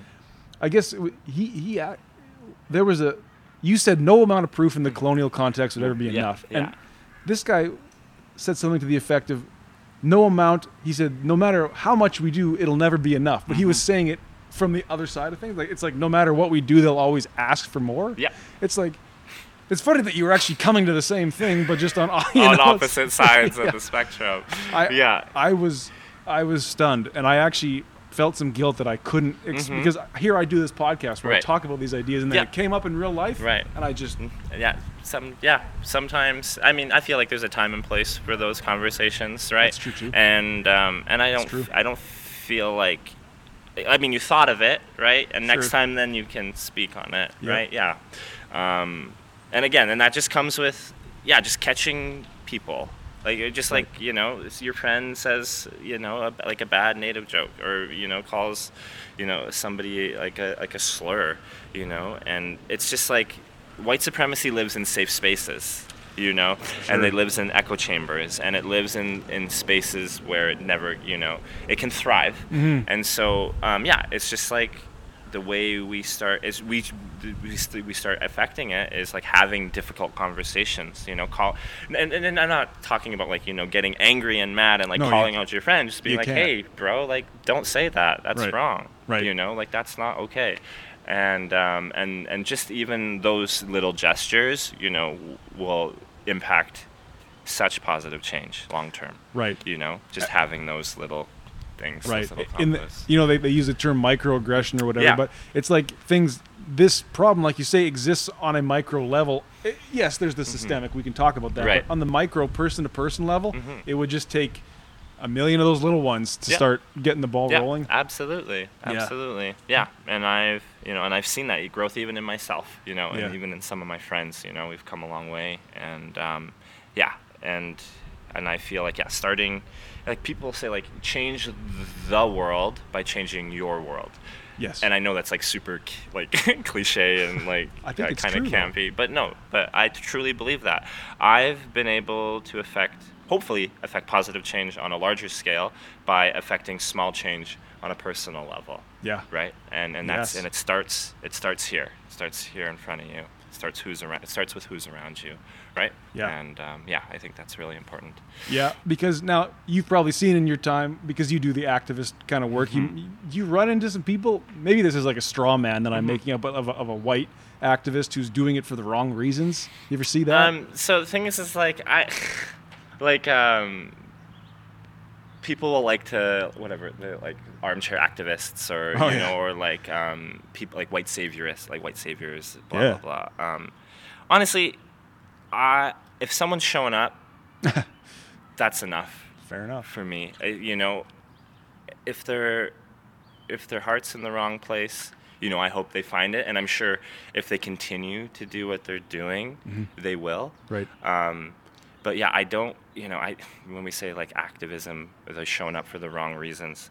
Um, I'm sure you have counter protesters, right? Who Well, are there yeah. to like like you know Really physically physically be a wrong reason. But um, no, like you, um, I honestly feel yeah, like some like yeah, white people that show up they again and, and with no full understanding or full knowledge. Mm. You know, sometimes they can get a bad rap, but in reality, like they're trying. Sure. You know, I truly believe if they're showing up, there is a willingness to learn.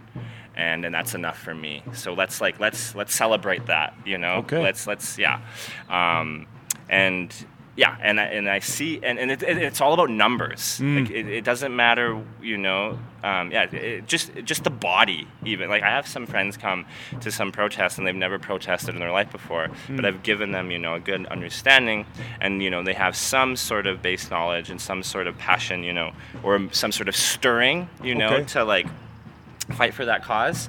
But um, and but then yeah, just having them show up and have them learn as they go, just their physical presence is so important. Okay. Yeah. that- okay. That's interesting to me because, Yeah. like I said, maybe it's a straw man of like the, the white savior, the, the Mm-hmm. White activist that is Right. doing it. Yeah. Again, so again, I don't speak for like. No, and I wouldn't want you to. general, I wouldn't want you to. Um, but I guess just for me, yeah, um, yeah, I just. I, I, I always I give people the benefit of the doubt. That's fair. Yeah. That's fair. Mhm. Uh, because there's this what to take it back to what you were saying before, which I fully agree with, is like to change the world, you got to change yourself, and, and and any positive change I think happens on a one to one, like one 100%. You know what I mean? Yeah. So then. To have these people that think, well, we got to overthrow the government Mhm. and replace it with what? And you're going to tell us what to replace it with? Like, Right. you know what I mean? right? Um, it's so funny though, like for like as Indigenous people, um, or even just for me personally, being Indigenous, Mhm. you know, people like to use these like, oh, you're right wing, you're left wing, Sure. you're liberal, you're conservative. Yeah, it's yeah. like, it's like, for Indigenous people, it's like we existed before those Wings were even- those existed, right? So it's like like like we're in reality like we're just we're fighting for the land. Yep. You know, we're fighting for the people and we're we don't fall into any political spectrum. Like we just are who we are. And um, and we just have this overwhelming sense of responsibility, you know, to protect the earth, to protect our languages, you know, and to protect our, you know, our women and children. And so, yeah, it's so funny when we talk about like politics and, and like overthrowing the government and all of this stuff. Like, I have no idea what any of that looks like. Well, yeah. Um, all I know is all I know is, is is is justice for my people. That's all I want. Yeah, in the end, kind of the bottom line. That's Yeah, That's pretty sweet. Mhm. All I know is justice for my people. Yeah, Yeah. because again, Yeah. so much of even this, so much of what you're dealing with now is a framework that was put Mhm. over your people in order to control and Yeah. ultimately eradicate them. Exactly. Yeah. Yeah. So it's just a matter of doing what we can with what we have Mhm. within these colonial constructs to just disrupt, you know, Mhm. um, frustrate, annoy, whatever, Sure. you know, just anything to to to to to keep the you know the fire burning. Right, Yeah. right. So To that keep that is that is an active part of it is, is to, because you have to, right? How, how else would you? Oh, that's Shannon. Hi, Shonen. I heard you singing. Yeah, that was awesome. Yeah. Sorry. Love it. No, that's great. Um, sorry, where were we? Um, We were. yeah, I was just gonna say like, yeah, I don't remember. It's crazy how fine the thread is that if you get away from the conversation, then it's gone. yeah. Right. That's Maybe that's- welcome to my brain. Yeah, maybe that speaks to me and you Yeah. because I had that moment also. Where it's like, Yeah. uh, Whoa. Are we but- just hanging out? right. And now I know as a listener of podcasts, the listeners are like, "You idiots! You were talking about this." Mhm. But when you're in it, you can't you can't remember. Right. No, it was. Um, we were talking about politics. I was kind of asking you about like part of the activism that you do is necessarily disruptive. Like it actually. Oh, oh yeah, yeah, yeah.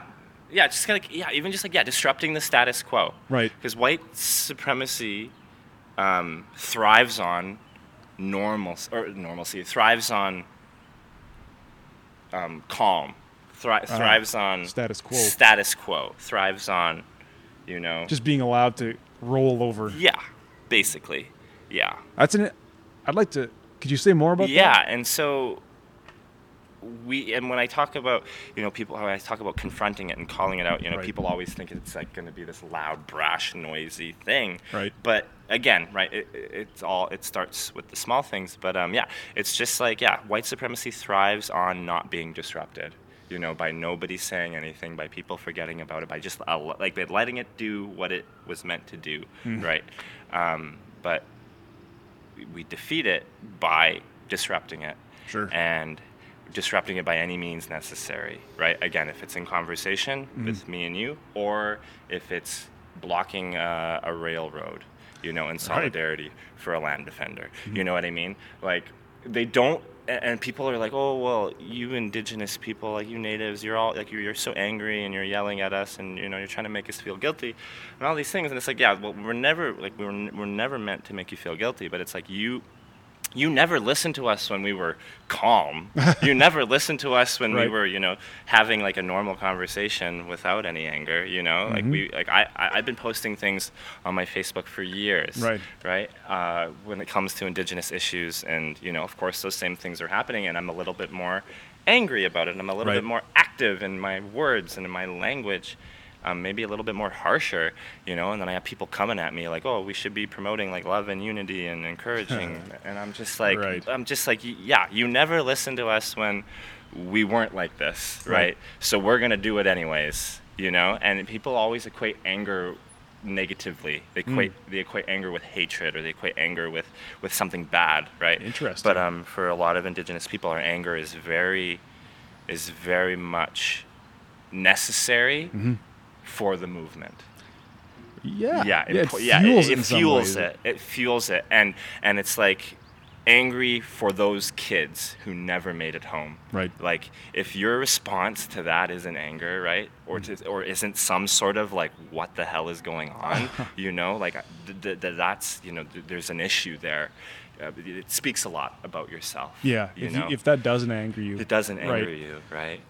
How could it not? I mean, it would just be that you just aren't really computing what that is. Right. Picture a room full of 200 kids. Yeah, yeah, yeah. For some people, you know, it's just a number and it doesn't mean anything, right? Right. Because they're un, like you know they're untouched, unbothered. But it's like if you really unpack it, it's like yeah, those were 215 children, and um, and the worst massacre ever perpetrated by the United States in one was uh, in America was 300. 300 uh, Lakota Sioux were killed by the Seventh Cavalry um, in the late 1800s, and that was 300.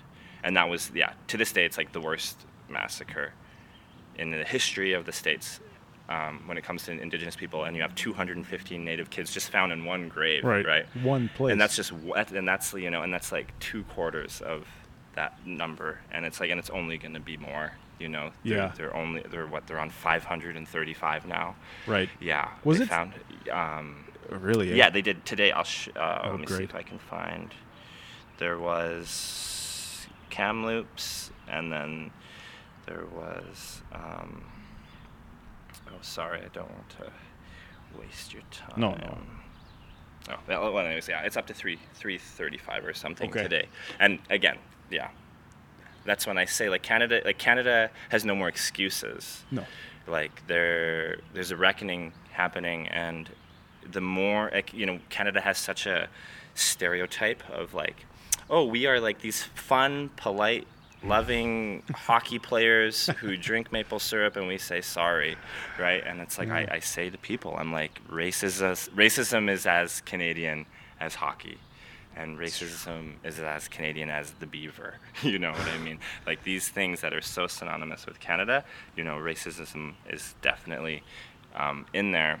And it's just like a matter of um, showing the world, Yeah. right, that a, gen- like a genocide happened here. You know, it's like if you think like it's like if you only learned about it when you graduated high school, you think about like all of the other countries in the world that have no idea. No idea. You know, Right. We're not even teaching our own kids. yeah. Exactly. We're not even teaching our own country these things. Man. And so, yeah, um, it's going to be quite horrific, the discovery of the more bodies, but it, it's going to need to happen. Mm-hmm. Needs to happen. Yeah. And it's, yeah. Yeah, it, it's, Yeah. it really got me thinking maybe about a year and a half ago about about okay, if we're gonna call it a genocide, and I want to call myself a Canadian, Mm-hmm. I have to necessarily take that into my identity and be like, I am living on the back of a genocide, Mm-hmm. right? Like you, and then I thought to myself, well, no, I don't. I, I can choose not to, but it's like, I don't think you can. I- No. I, I think if you call yourself Canadian, you have to reckon you have with to it. reckon with that, you know, and yeah, and even like, like the missing and murdered Indigenous women, Sure. you know, like still happening to this day, right? Still, and um, and it's like, you know, people will talk about genocide as a past tense, but it's like it's ongoing, like Sure, right, like we're in it, continues. you know, and um, and we talk about, you know, oh, the, with the pandemic that happened, you know, people are like, oh, like we're all living in like this post-apocalyptic world, and it's like for Indigenous people, ever since contact, we've been living in a post-apocalyptic world.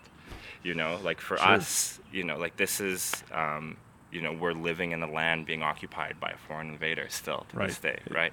And um, and it's like just a matter of looking at them like that versus you know someone will say oh well they, they need to stop being victims. They need to stop playing the victim. I've heard that so many times about indigenous people you know like they just need to get over it. They just need to move on you know and i just like i want to correct that saying or that idea that it's like how can we possibly move on when our people are actively still being killed by both state and settler Still know? actively being. Sure. Can Yeah. you t- tell me more about that? Yeah, well, like you, like um, police, like still to this day, you know, the overrepresentation of Indigenous people being killed by police. Um, Mm-hmm. Like even um, like in Winnipeg, there was a, a 16-year-old Indigenous girl, Eishia Hudson, I think her name was, you know, killed by killed by cops. Um, and then you have there was a, a woman in um, in the Maritimes, an Indigenous woman. The police went for a welfare check. Ah, I should know her name. Um, I know the one yeah, you're talking about, Yeah, yeah. but then you know they, ended up, They ended up shooting her and Yeah. killing her. You know, and I think it was over within three months. The police had killed like three, yeah, Indigenous people, and and um, and and you have to think about Joyce Echaquan, who went to a hospital, and so it's not just the poli- public servants in general. Like the hospital system is super racist towards Indigenous people. Where Joyce Echaquan went to a hospital in Quebec, and she, as she lay dying, Yes. she they were talking recorded herself. Yeah, they were calling her, you know, a dirty Indian, and that she would be better. Yes. She was only good for sex, and that she'd be better off dead. And that's just, you know, and that's just That's one- one video of one woman. You know, imagine emergency rooms, you know, countrywide. And so, yeah, it's like, how can we, you know, we celebrate our doc, we celebrate all of Yeah. Mm-hmm. these public servants, and it's just like, again, it's back to being patriotic, where yeah, pa- Mm-hmm. you know, being proud of those things is yeah, very colonial. Mm. When like they're actively destroying lives, you know, to to to, to some degree, right? Oh yeah. yeah, Yes. yeah, Yes. For sure. You have to. You have to reckon with both sides of it. yeah, absolutely. Another one that came to mind is it in Saskatchewan is it Boushie, Colten Boushie? Col- oh my goodness, yeah, It's like, yeah, okay, he was trespassing and he was shot, and Mm-hmm. then was that guy acquitted or yeah. Gerald Stanley walked free. how can you Uh, it, oh my god. how can So- you shoot? Yeah, they um. I'm guilty of not knowing the facts of the case, but Mhm. I, I don't see a way that that Yeah, basically, he was on. There's a really good documentary called uh, "We Will Stand Up," okay. and um, and it chronicles the whole thing, basically the truth of what happened. Um, and yeah, Gerald Stanley basically he got off on a hang fire, which which I, I don't really understand it too much. Basically, um, it's like you shoot the gun, and or no, there, there's a bullet still in the chamber, and after you shoot, and there's like a delay, and it doesn't fire right away. And so basically, yeah, Gerald Stanley got off with like this super bogus um, thing, and um, it was actually quite traumatic. Like he, the same handgun that was like used to kill Colten was like given to Gerald Stanley in the courtroom to like reenact Whoa. what had happened. And so that's just and that's just like, like that how messed idea? up, how messed up, you Right. know, you know, and his body was left uncovered for 24 hours, um, and and it rained that night and washed away like so much of the evidence Sure. and and like the crime scene investigator who based all of her findings didn't even go to the scene she based it all on pictures that they took like so just like there's so many things on so many levels Right. like it was like super injustice um, and even just like in my own family Mm-hmm. um, i'm not sure if you're familiar but there were two metis hunters murdered Yeah, in on that road. northeastern Yeah. alberta You made some posts about that. yeah, one, so that's yeah, my uncle, my uncle Morris, That's and your my uncle? cousin Jacob. Yeah, my God. yeah, um, and yeah, and and the men who killed them have almost gotten out of prison like four times now, on bail, and um, and legally you're only allowed to apply for bail twice, also, which is like super messed up. It just kind of shows you the system, um, but it was actually wild and super sad. Um, but the day that I got the news, you know, that my cousin and uncle were murdered by two settlers, my first thought wasn't mourning. Hmm. My first thought was, they're gonna walk free. Like my my heart, my my mind immediately went to Colten Boushie. I was super familiar with that case, super familiar with that trial, and before I could even be sad that my cousin and uncle were dead, I was worried that the system was gonna fail them. right. That justice wasn't going to be. Yeah. Yeah, and so that kind of just shows you all you need to know about our our, our system, our Yeah. judicial system. And, and the experience of being Aboriginal in that system is just you- that's Mm-hmm. Yeah. you know your Yeah. somehow It- your life is less than. It was never made to benefit us in any way, any sense. And so when I right, exactly right. It wasn't Mhm. ever made to benefit you in any Mhm. way. Uh, It's just it's it's remarkable that that persists in such a way where it's like y your benefit is still never taken into account a Mhm. lot of the time. to this day, Yeah. yeah, to this day, yeah. Yeah. You know, Would you and- like to talk more about that yeah, with your uncle? I could. Um, so basically, they the the the killers, uh, and it's a very, it's the same. Like Colten Boushie was was accused of stealing, Right. was accused of being a thief, and so justified, right? His horrific death. Even then, even if he was, right, It's not you still don't kill somebody over, over over a thing. no. Um, but No. basically, the yeah, in my in my family's case, um, yeah, the the two men that killed them, yeah, tried to tried to claim that you know my cousin and uncle were stealing, but in reality, like that's so far from the truth. Right. But you know, Canada is like a place where a settler can kill a native man and turn himself into the police and then plead not guilty. That's exactly what he did. That's what the what one of them did, and then the other one wasn't arrested until two months after the fact. Two Um, months. Two months, yeah. That's When they what knew who it and was? they knew exactly who it was. Yeah, um, and so that was kind of the start. So again, it started off right Right. against us, um, Right. and then yeah, and then they were uh, they were able to apply for bail once through the provincial court. It was denied. Mm-hmm. We had to show up to court for that. Um, and then they once you get if you get denied on a provincial level, you can go through the um, or what's it, the Supreme Court? What's ours? Um, Court of Appeal? no, the, the the top one. Yeah, Supreme Court. The Supreme, yeah. Yeah. I'm thinking America. Oh, No, yeah, yeah. yeah, yeah. The Supreme Court. So yeah, they they uh, then they applied for a bail appeal through the Supreme Court, and then that was denied. And then on yeah, and then on a separate occasion, they tried to use rising COVID numbers apparently in the remand center to get out, um, and then just like a whole bunch of like bullshit Right. tactics. Where is Um, it at right now? um, they're at so basically they're we we have like a very strong feeling that you know like justice is going to be served in our case but um with the with this family like the, the killers they um they had they've the the trial was originally set end of October, beginning of November. Okay. Um, so now that they've run out of bail appeals Mm. and ways to do that, they fired their defense team. Oh. And so by firing their defense team, the trial dates get canceled. Oh. And so now we have to go back to court again coming up. It's actually on June 21st Oh. to pick new court dates, but probably not going to be for another year, Right. maybe two years. So basically, what all they're do they're just grasping, like they're just trying Sure. to prolong their time. And so, and it's like, and, and in those two years, what other, you know, what other bullshit are they going to pull, right? Well, exactly. Yeah, and so it's all very much calculated, and it's all been like very much working against our family. But yeah, we've still just been like showing up and like hosting rallies in front of the law courts. Oh and, yeah. um, and it's actually wild. Um, the killer's family, they've come and they've counter protested. Um, one, three people came. One person had a sign that said race had nothing to do with it. Hmm. The second person had a sign that said bail is a constitutional right. Okay. And the third person had a sign that said hashtag free or hashtag fair trial John 8. So they're trying to like portray these men, these as good Christian men, you Oh, know, I that would see. never do any sort of wrongdoing and and um, you know they're trying to portray my cousin and uncle as you know these dirty thieves you know Sure. kind of got what they deserved but in reality yeah they were just like my uncle and cousin were were, were hunted down were shot down on the side of the road Right. you know just in in, in cold blood and um, and yeah now yeah as an indigenous person it's like this is what it's like Right. to be native in canada Just another to be day. native in this in this racist judicial system Right. you know, because if you think about it, if two native men killed two white people in that same way, there would like those native men, they wouldn't, you know, there would there would be no chance for them to get out ever. be over. It, It'd be be, over. It'd be cut and dry.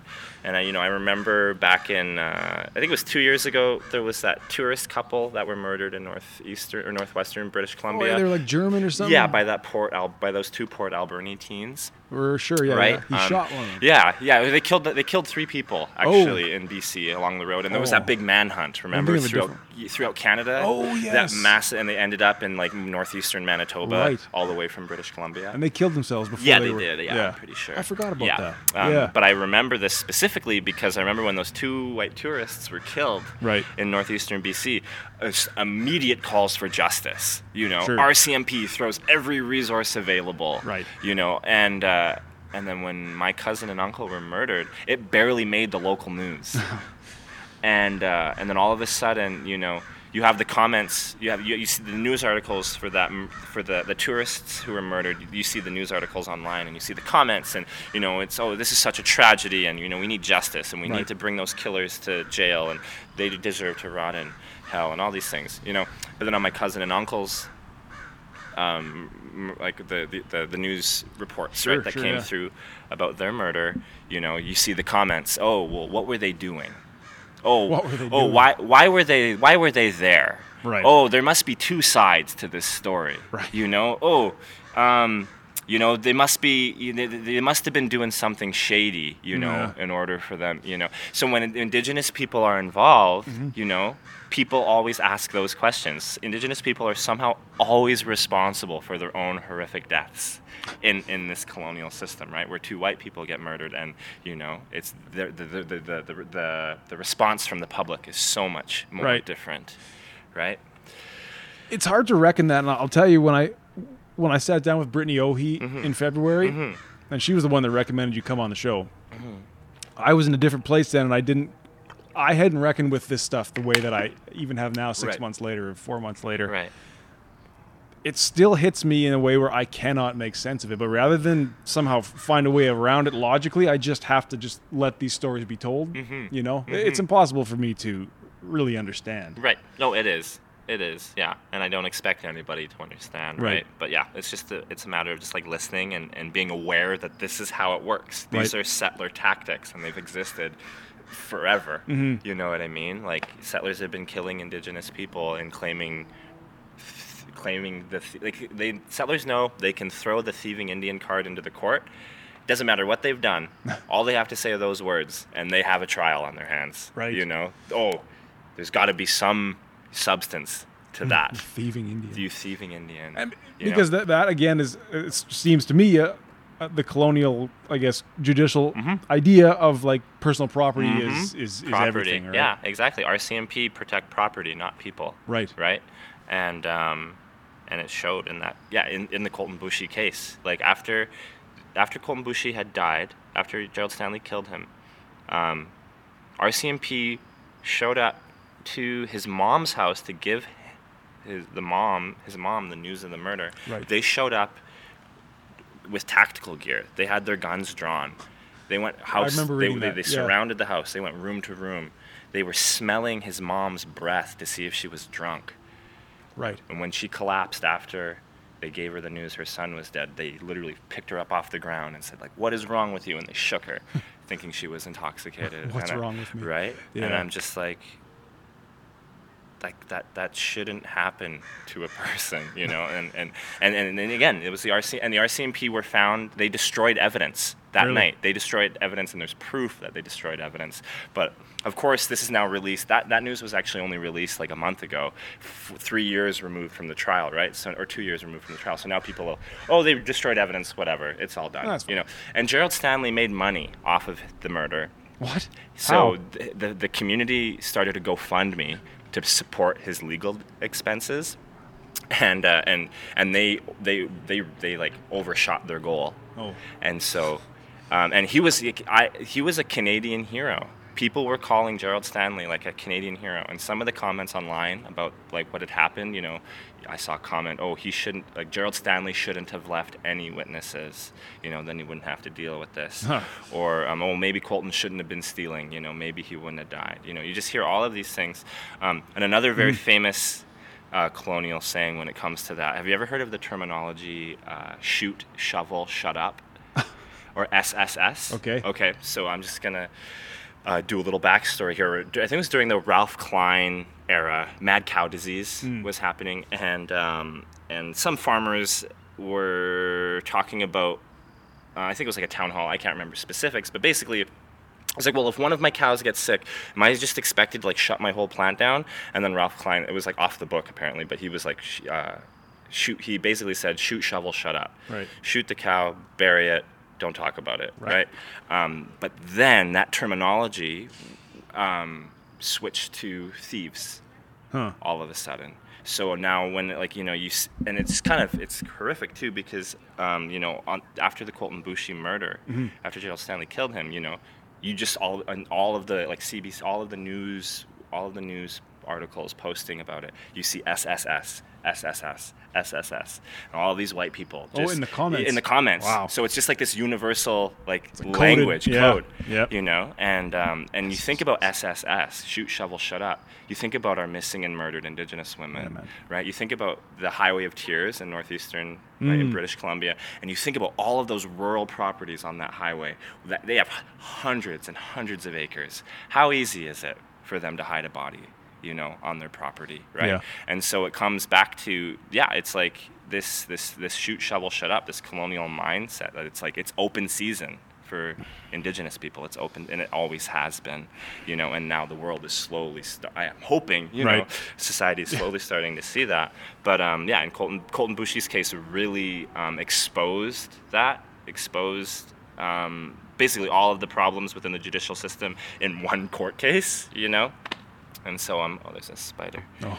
Um, and I'm hoping with like my cousin and uncle's court case, um, yeah, like justice will be served, and that you know, this is like um, I don't know. I like to say it's like just kind of where we're at in general Mm-hmm. as a society. I like like you know white supremacy's last stand. Sure. Mm-hmm. You know, to some degree, I hope. Yeah, okay. Right where. Um, I think, yeah, with my cousin and uncle's trial, it'll be a turning point, um, especially because like my um, like the people who killed them one of them like owns an oil field company Wow. in, in, in, in Glendon, you know, and one of the and he was one of them is like the former Agriculture Society president. So like you know you have power, Sure. you have status, you have money, you know, and you have privilege. Yeah. And it's like you're it's your classic villain. You know what I mean? You know, yeah. And uh, and and for this and this community is still just in defense of the killers like the community as a whole and a lot of i'm sure a lot of white people in rural communities you know? Um, yeah even just to see the comments online about like you know oh well your cousin and uncle shouldn't have been stealing and, and beating people up and and one of them described what had happened as a gunfight that my cousin and uncle somehow lost. A gunfight. a gunfight, yeah. It was like guns were pulled, and sadly, you know, there was a winner and there was a loser, and um, and even just to hear that that to hear their murder being negated to a to a loss, you A know, loss. to to, Wow. to something that they lost, That you they know, fought they they fought for, you know, Yeah. you know, a fight is two equal sides, you know, um, fighting together, and um, and it's actually just like to see that, yeah, there was one specific comment, yeah, talking about their murder as like a gunfight that they had lost, but that that that is also like a very colonial mindset. Mm-hmm. And I, I kind of mentioned before, like wound, the Wounded Knee massacre. Sure. And so massacres in the United States were all portrayed as battles in the history books. Every Yeah. single massacre perpetrated was like, oh, the battle at Wounded Knee, the battle at Sand Creek, the battle at this, the battle at that.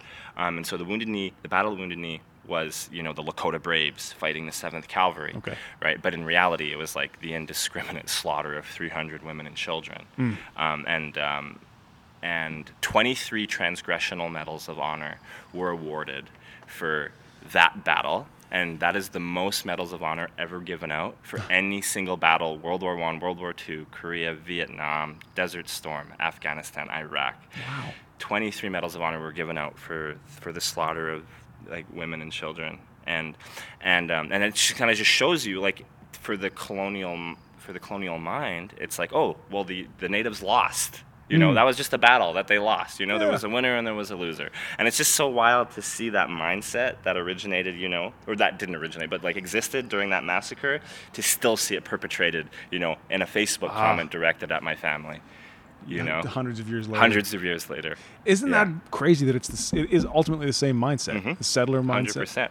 And and they and they exist, and it's and like I said, like white supremacy just transcends time, Right. and those white and those mindsets, you know, they transcend time because white supremacy is always being withheld Mm-hmm. in whatever those structures that allow those mindsets to exist. Mm-hmm. Yeah, I want to throw something out, and I don't want you to take it the wrong way Of course, yeah. Um, it, it's important to see. Again, yes, there's two sides to whatever happened. Of course. Mm-hmm. It- it- do you have to be careful to make sure to place the, necess- the necessary responsibility on on Indigenous people when something like this happens, or is it always their behavior is in response to the colonizer, and that they are somehow Um, I guess if you think about it, like, um, I guess when it comes, it comes like I know what you're getting at. It's like, uh, like the whole mindset. You know, well, like, like natives are thieves. Right. Um, it's like it's not always just natives who are thieves, right? Sure. But, but they're common. You know, like they're um, like crime stems from addiction. Yeah. And addiction stems from poverty. And so 90% to 90 to 95% of these property crimes are usually addiction related, right? And so if the person who is committing these crimes had the actual proper supports to take care of their traumas, right? It wouldn't lead them down that path, right? And so for the fact that, you know, indigenous people have just been like completely and actively, you know, decimated in this country, all of those traumas translate right into poverty, into crime, into addiction. And so um, it's like addressing like the the, the, the, the, the, the, crime isn't the real issue Sure. right it's the it's the it's the systems that are actively you know still oppressing those people committing the crimes you know and again it's not always indigenous people Right. but um, they're the ones who are always the scapegoats for that right because um, it's so easy Mm-hmm. right to, to to paint them as that yeah no. I, I, Yeah. I like the I like the Yeah. way you took that, and that's Mhm. probably right. It's like yeah. yes. And again, and I'm not saying like rural crime rates are through the roof. Absolutely. Sure. That's not yeah. And like I and I'm not saying that. I'm just Nope. saying that it's it's so much bigger. than you know your quad getting stolen. Right. You know. Right, right, right, right. And uh, yeah, and people don't want. Yeah, people. Yeah, they People don't wanna- wanna hear that. They don't want to hear that. No. Right. It- uh, that's a great distinction to make. There is like, Mm. uh, I like the way you took it, where it's like, yes, crime is a result. Like there's there's factors that lead to the crime. Mm-hmm. Absolutely, And yeah. You could take you could take the race out of it. Yeah. Exactly. You could. You could. Yeah.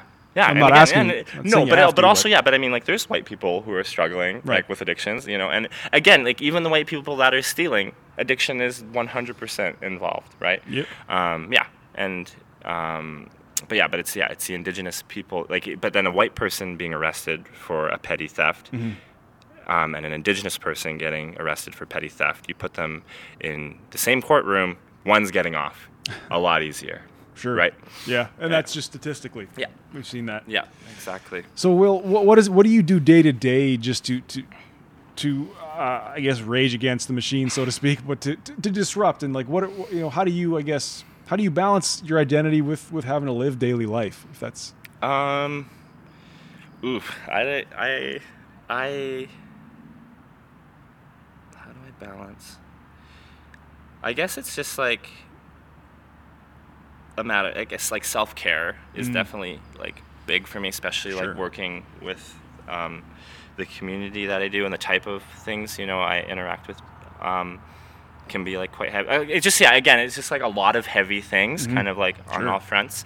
But um, I don't know. Like I'm, I'm a very hopeful person, and I've always been a very hopeful person, and so by by being that, it's def it definitely helps stem like the trauma and stem the stress Hmm. and stem the sadness.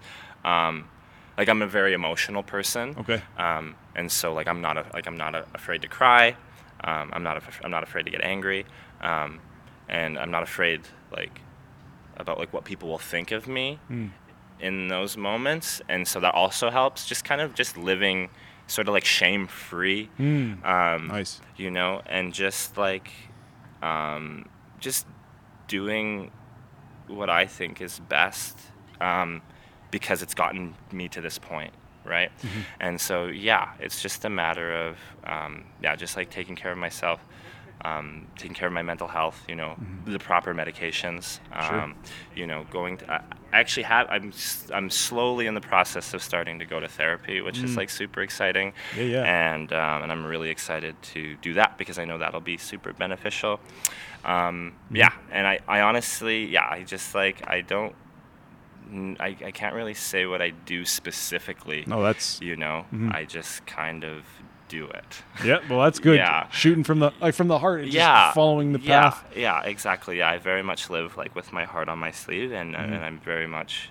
I, I, I, I can be very compulsive Mm. and just you know like make rash decisions sometimes but at the same time it's like I, I trust myself and I know I know what I'm doing is good and I know um, I know I am here today because somebody before me like loved me so much, right? Like my ancestors before me loved me so much that I exist today. And I like to say like I am my ancestors' wildest dreams.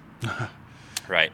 Um, and it's so incredible to be all like you know we talk about the system actively you know working against indigenous people but to be a person in the system that's a threat to the system Okay. you know is kind of empowering you know to a degree you know no like you know going to sleep at night knowing that i'm a threat to canada's existence right it's kind of like whoa that's pretty cool you know like i can take some pride in that Sure. right and and know that um, yeah that what i'm doing is I, i'm on the right side of history if that makes sense Mm. No, that's right yeah I've heard that said. yeah Sure. yeah how do you how do you balance because i guess i'm curious then about like indigenous concepts of justice Mm-hmm. like like we said like things will things happen right people people do run afoul right. of, yeah. of the right yeah yeah what what then would that look like to you justice. Um, what like, and so again, like I'm still trying to figure out. Um, yeah, we talk about how again, yeah, there was a time right before these systems,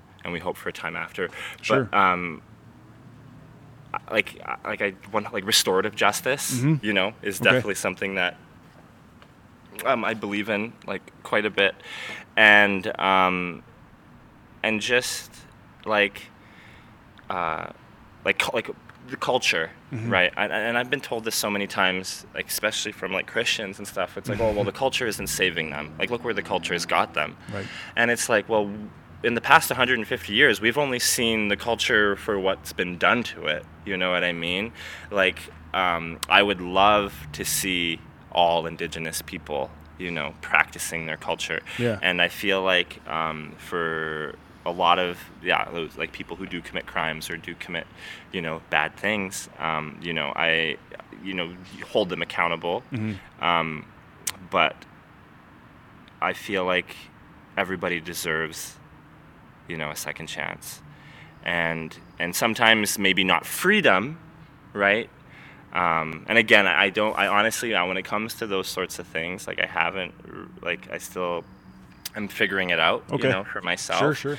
Um, and and what that looks like, um, but it's the matter. It's a matter of like the people in prison who shouldn't be in prison, right? I think Yep. is like the fight for when we talk about like abolishing them and defunding them.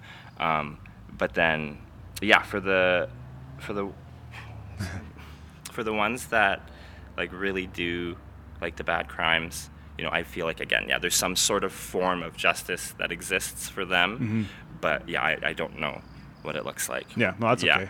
I mean, it's a big question. I'm It just- is, yeah. I'm curious Yeah. because it does seem like some of those structures they serve a purpose Oh, in, in maintaining some form of Yeah. order among the people, right? Right. But yeah, but yeah. It, but it's um, it can definitely be done a different way. yeah, and it can definitely be done in a less oppressive way, right? A more communal way, a more positive way, you know. And again, I don't know what it looks Mm-hmm. like, but I believe in that. I believe something like that exists and can happen. Right. And it's it, but because we don't know, right? We don't know what it's like, right? We No, don't know what we the weren't answer- there. We weren't there Yeah. exactly.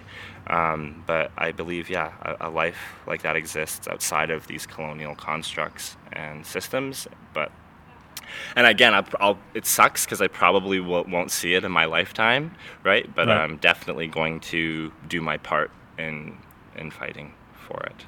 beautiful. Yeah. Well, Will, thanks for your time, man. Yeah, really appreciate. It. You're that. welcome. Yeah, thanks for happy, having me. This Hey. is like a really good conversation. My pleasure. yeah, My pleasure. It's really got me thinking about a lot of things too. Cool. Right yeah. on. Is there is there anything you got going on, or anything that people you want to draw attention to, or just Um, yeah, I guess if anything, I just want like there's still a lot of people that don't know about the murder trial, like regarding my cousin and uncle. Okay. Um, so if you just like Googled um, Jacob Sam Sansom and uh, Morris Cardinal, okay? um, or even just Google like Métis hunters murdered Alberta, Sure. you'll find articles on it. Um, there's actually a Facebook page Okay. called Justice for Jacob and Morris. You guys can follow it and follow along kind of what's been going on. I know June 21st is the next court trial. It's going to be in St. Paul, Alberta. Um, I'm thinking I'm gonna try to like organize maybe like a small rally. My family gathers outside the courthouse usually every time there is Okay. one. Um, so that's kind of yeah. Justice for Jake and Morris. So J J U S T I S E uh, for, and then Jake is J A K E, and Morris is M O R R I S. Okay. Yeah, I can link. on- I can link to that in the in the notes. Yeah, Yeah. on Facebook, And- and, um, On the 21st of June, it's going to be in St. Paul. You said. It's going to be in St. Paul. Okay. Yeah, and that's actually on uh, on Indigenous Day. So uh, Uh-huh. I know there's going to be like events for Indigenous things here in the city, but like yeah, my family will be out there, um, and I'm going to see yeah, try to get try to mobilize some people. Yeah. Uh, to come from the city to go out there because it's really in those communities that that need the Well, that's that need the awareness, right? Those Yeah, are the echo chambers that you know perpetuate these harmful mindsets. And I'm not just saying rural communities; obviously it exists everywhere, but Yep. yeah, there's a pretty big. Uh, oh man, it's it's it's actually shocking. Mm-hmm. I, I I interviewed for this podcast a few a few months ago a reporter and a cameraman who went out to uh, some of the Black Lives Matter rallies in Ponoka Yeah. and Red Deer, and what a nightmare that was. Wow. You know? Yeah. And, then myself in February, I was at the one at the legislature. Yeah. That I don't know, maybe you were there. yeah, or, yeah, yeah. Well, were the clamshell, yeah, I was there last summer. Okay, Yeah. I was shooting Yeah. for City News, and it was just like, to it just nothing good was happening. Let's put it that way. Mhm. Nothing positive was Mhm. happening. It no, was just yeah, just chaos sometimes. yeah, and that's the world we're living in. But I, I think like we both agree, those these one-on-ones and these conversations are where maybe some good could start to, Yeah. to grow. change things, right? Um, yeah, what was I gonna say? We were talking about. Um, oh yeah, like um, and it's gotten bad. Like like when we talk about like for Indigenous people in these rural communities, like it's life and death. Sometimes, like for Well, yeah. me personally, like if I went back to my like if I went like um, if I went jogging through the back roads, you know, of like Bonnyville or Glendon, you know, um, Might not be a it wouldn't idea. be safe. Yeah. It wouldn't be safe for me. Um, and and that's an issue. That's a problem, Mm-hmm. right? And um, and yeah, so we'll just like hopefully, like that problem won't exist uh, for for for much longer. Sure. Yeah. Man, it's interesting you say that because when I hear you say things about like you're a threat to Canada's existence, like that that rocks me to some extent because I have never felt Right. unsafe. For Right. you yourself have Yeah. felt, well, this system isn't for me. mhm. This country isn't for yeah, me. yeah. Living in fear sometimes is yeah, it definitely takes its toll. Mm-hmm. But at the same time, like, using it to fuel your fight and your Right. passion to Sure. better things is like yeah, it's kind of what we have to do through through humor and and through uh, yeah through through our voices. Hmm Yep, absolutely. Yeah. Let's leave it there for now. I'd love to sit down with Yeah. you again in six Uh, months, yeah, but absolutely. Yeah. Thank you so much. Will, you're the man, buddy. Thank Okay, you. You're welcome.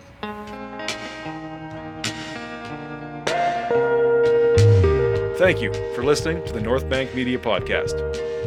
If you enjoy this conversation, please subscribe on YouTube and give us a like. If you're listening on Apple Podcasts, please subscribe as well and leave a five star review.